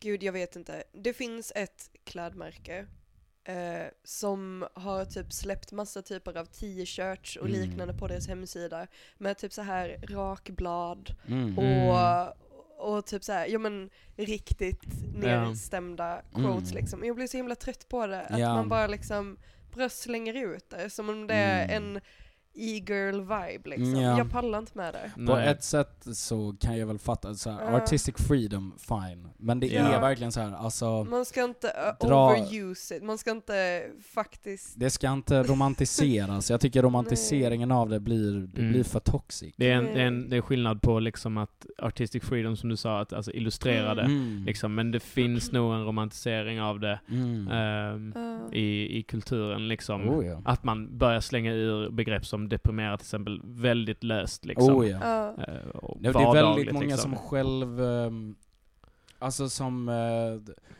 ja men vad ska man säga att de går inte till en professionell människa utan de bara jag mår dåligt så jag är deprimerad. Just det, precis. De de tar inte professionell hjälp, och särskilt om de mår dåligt så söker de oftast inte hjälp.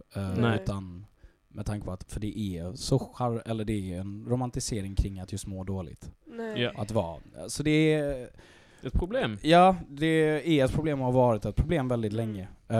Och det känns som att vi börjar väl kanske bli mer vocal kring att liksom gå och ta hjälp, men att just vi håller fortfarande kvar vid det här. Det kanske är mörka sidan av att man blir mer vocal av det i samhället.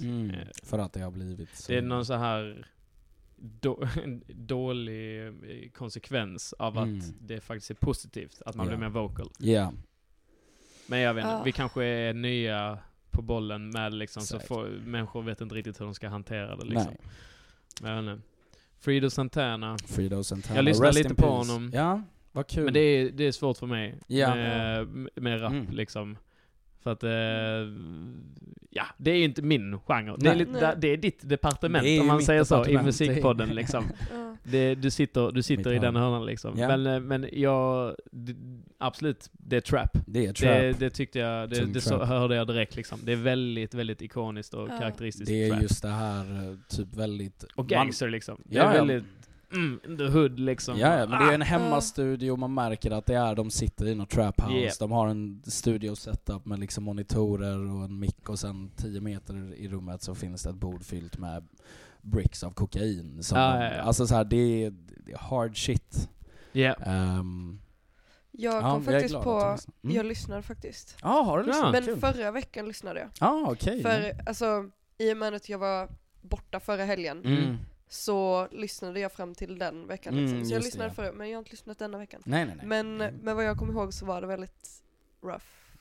Väldigt tungt. Och det är som sagt inte heller direkt min genre. Men jag kan ändå liksom se skärmen i det. Och jag kan se varför typ så här, det är en så stor sorg för så många. Att han är borta liksom. Ja men just ja men det är liksom, de var en crew där förlorar de. Det är lite alltså det är så många gånger det händer. Till exempel känner ni till A$AP Rocky? Ja. Mm. Så ni känner till hela A$AP liksom. Ja, precis. Ja. Känner ni till A$AP Rocky eller A$AP Rocky? Det var han som det var stort nyhetsdrag om honom ju när han hamnade i finkan här. Det är han. Han är otroligt. För jag blandade ihop han hela tiden och A$AP Rocky, ja, han är också tung jävla rappare. Han har ju lyssnat väldigt mycket på.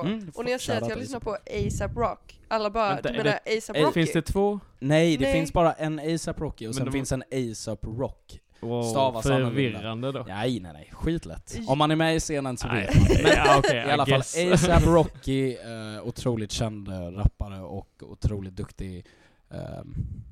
duktig artist, men han har ju ett crew och det är ju ett A$AP är ju crewet. Där är det en massa andra artister, A$AP Ferg, ja men typ, fast jag försöker bara. Jag fattar. Men det är ju en klick liksom, ett crew. De är från New York. Där finns ju A$AP Ferg, A$AP Ants tror jag, och de hade ju en annan gruppmedlem som hette A$AP Jams.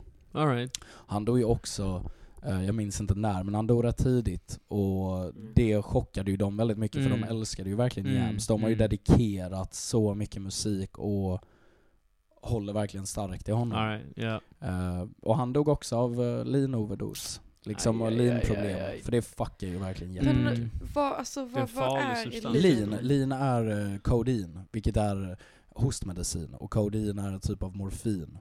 Och morfin är en opiat. Men de blandar ihop, det så det blir så mycket mer potent typ, va?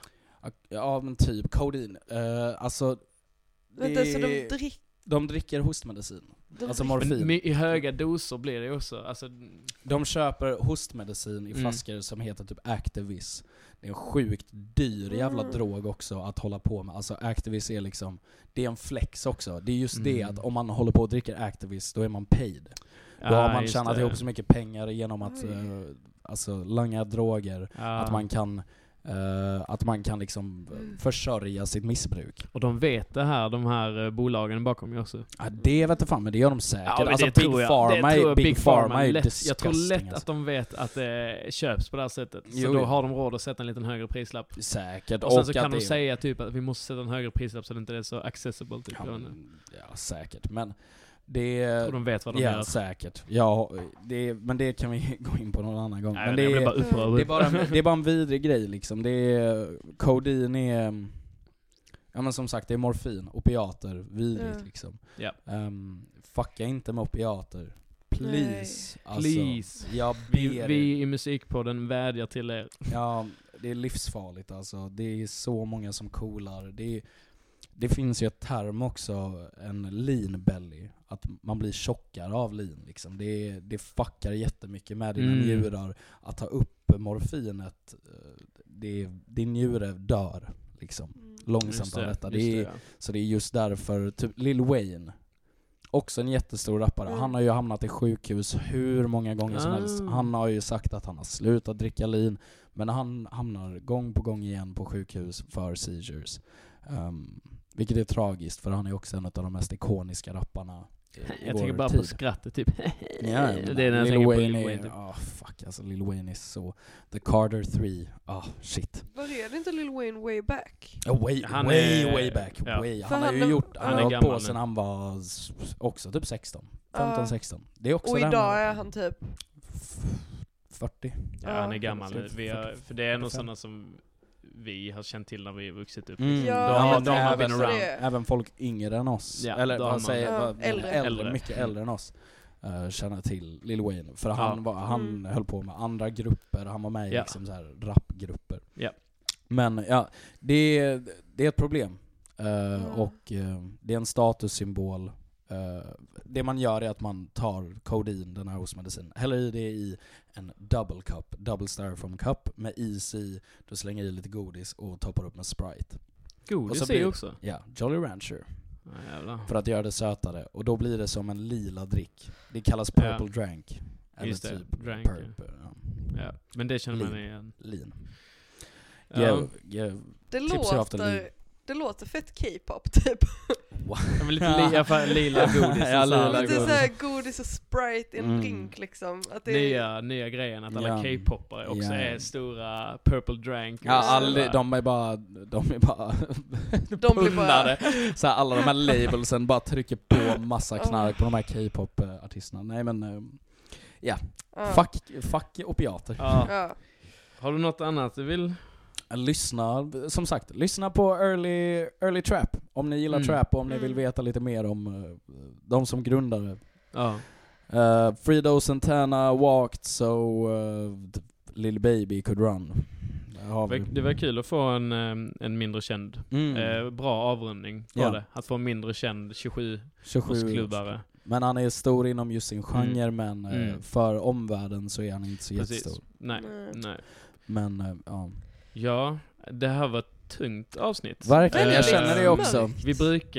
Vi har skämtat lite så, men vi brukar vara, jag känner efter nu, jag är ganska trött nu, liksom, att det är tungt liksom. Och vet inte, vi hade inget speciellt syfte med varför vi gjorde detta egentligen. Det är bra att tänka på att vi vill lyfta fram att det finns psykisk ohälsa och så, men vi så det mest som ett intressant ämne liksom, inom just att musik ta upp, liksom. Och musikhistoria. Ja, och vi kanske rörde oss liksom mer på det historiska planet än musiken. Liksom. Men vissa avsnitt blir såna. Så här blev det den här gången. Jag vet inte. Jag hoppas att ni inte liksom, att ni kunde lyssna igenom hela avsnittet. Det blev nog ganska långt. Men alltså... Jag vet inte. Kände att det inte var för jobbigt. Tyckte det var intressant typ. Alltså jag tyckte det var jobbigt, men jag tyckte det var lärorikt som fasen. Alltså. Jag tycker det är väldigt spännande att prata om detta. Men bara för att typ så här... jag tycker att man borde prata om det. För att faktiskt kunna smälta och kunna liksom förstå, alltså det är det liksom, jag förstår alla dessa liksom konspirationsteorierna kring typ att varför, som vi är Morrison och Kurt, ja, liksom, ja precis, varför det har blivit typ så här att nej men de lever, eftersom att det blir typ så här, om man är ett sånt riktigt big fan då är det typ, det blir så svårt att förstå. En kombination av fandom och liksom, fan jag glömde vad jag skulle säga. Men alltså att man inte vill släppa taget och att man vill skapa en egen historia. Exakt. Men det är som att de här ikonerna är så mycket större än sig själva och det måste vara någonting annat bakom än att just de mår dåligt och vill inte leva någon mer. Nej, precis. Men jag, som du sa, det är väldigt bra att lyfta att just inom typ musik och kultur överlag så kan det finnas väldigt mycket psykisk ohälsa. Nästa gång får vi prata om något. Lite lättare. Game så Teletubbies greatest hits eller jag vet inte. Roligaste musiken i historien eller jag vet inte fan, men det här är Trasan och bananer. Vi skulle game shows. Det var kul. Game show musik. Vad fan. Inte. I don't know. Jag har ingen då tänker jag bara på typ The Price is Right. Right. Eller svårt, då blir det bara om game shows. Jätteknasigt. Men fett tungt avsnitt. Jag hoppas tack för att ni stannade med oss. Om ni kom så här långt, tack för att ni stannade med. Stötta oss på Instagram. Vi finns överallt. Snart har vi Patreon förhoppningsvis. Och om ni har... Det hade varit så kul om ni ville vara med och verkligen supporta oss nu. För vi tre tycker detta är skitkul. Och vi hoppas ni också tycker det är jättekul. Och vi vill ju pusha detta nu. Ja, och vi vill fortsätta. Det här vill vi göra med er som lyssnare. Liksom. Så snälla skriv, snälla interagera med oss. Liksom. Konstruktiv kritik. Ja, men kom med förslag. Om ni har någonting ni vill höra liksom om. Vill höra oss försöka butcha och prata om med våra analysfattiga hjärnor. Typ. Så hör av liksom. Vi tycker detta är jättekul liksom. Och häng med på vår resa till att bli Sveriges största podd. Sveriges största musikpodd. Jag sa det va. Max Martin avsnitt 100. Max Martin. Ja då. Jag knackade. Ja, det också alltså, snälla. Han kommer att sitta här alltså. Om man liksom pirrigt i magen nu när du pratar om det, men om man bara inte talar sig någonting till. Vi vad heter det när man det är som jävla spirituell just det. Vad heter det? Man kom igen ordet. Jag har tappat det också nu. Nej men vi fuck. Nej men sluta, jag kan inte sluta på det här man. Hej då. Nej. Mår ni dåligt, skaffa hjälp. Fuck yeah. Yeah. This is the podcast of music.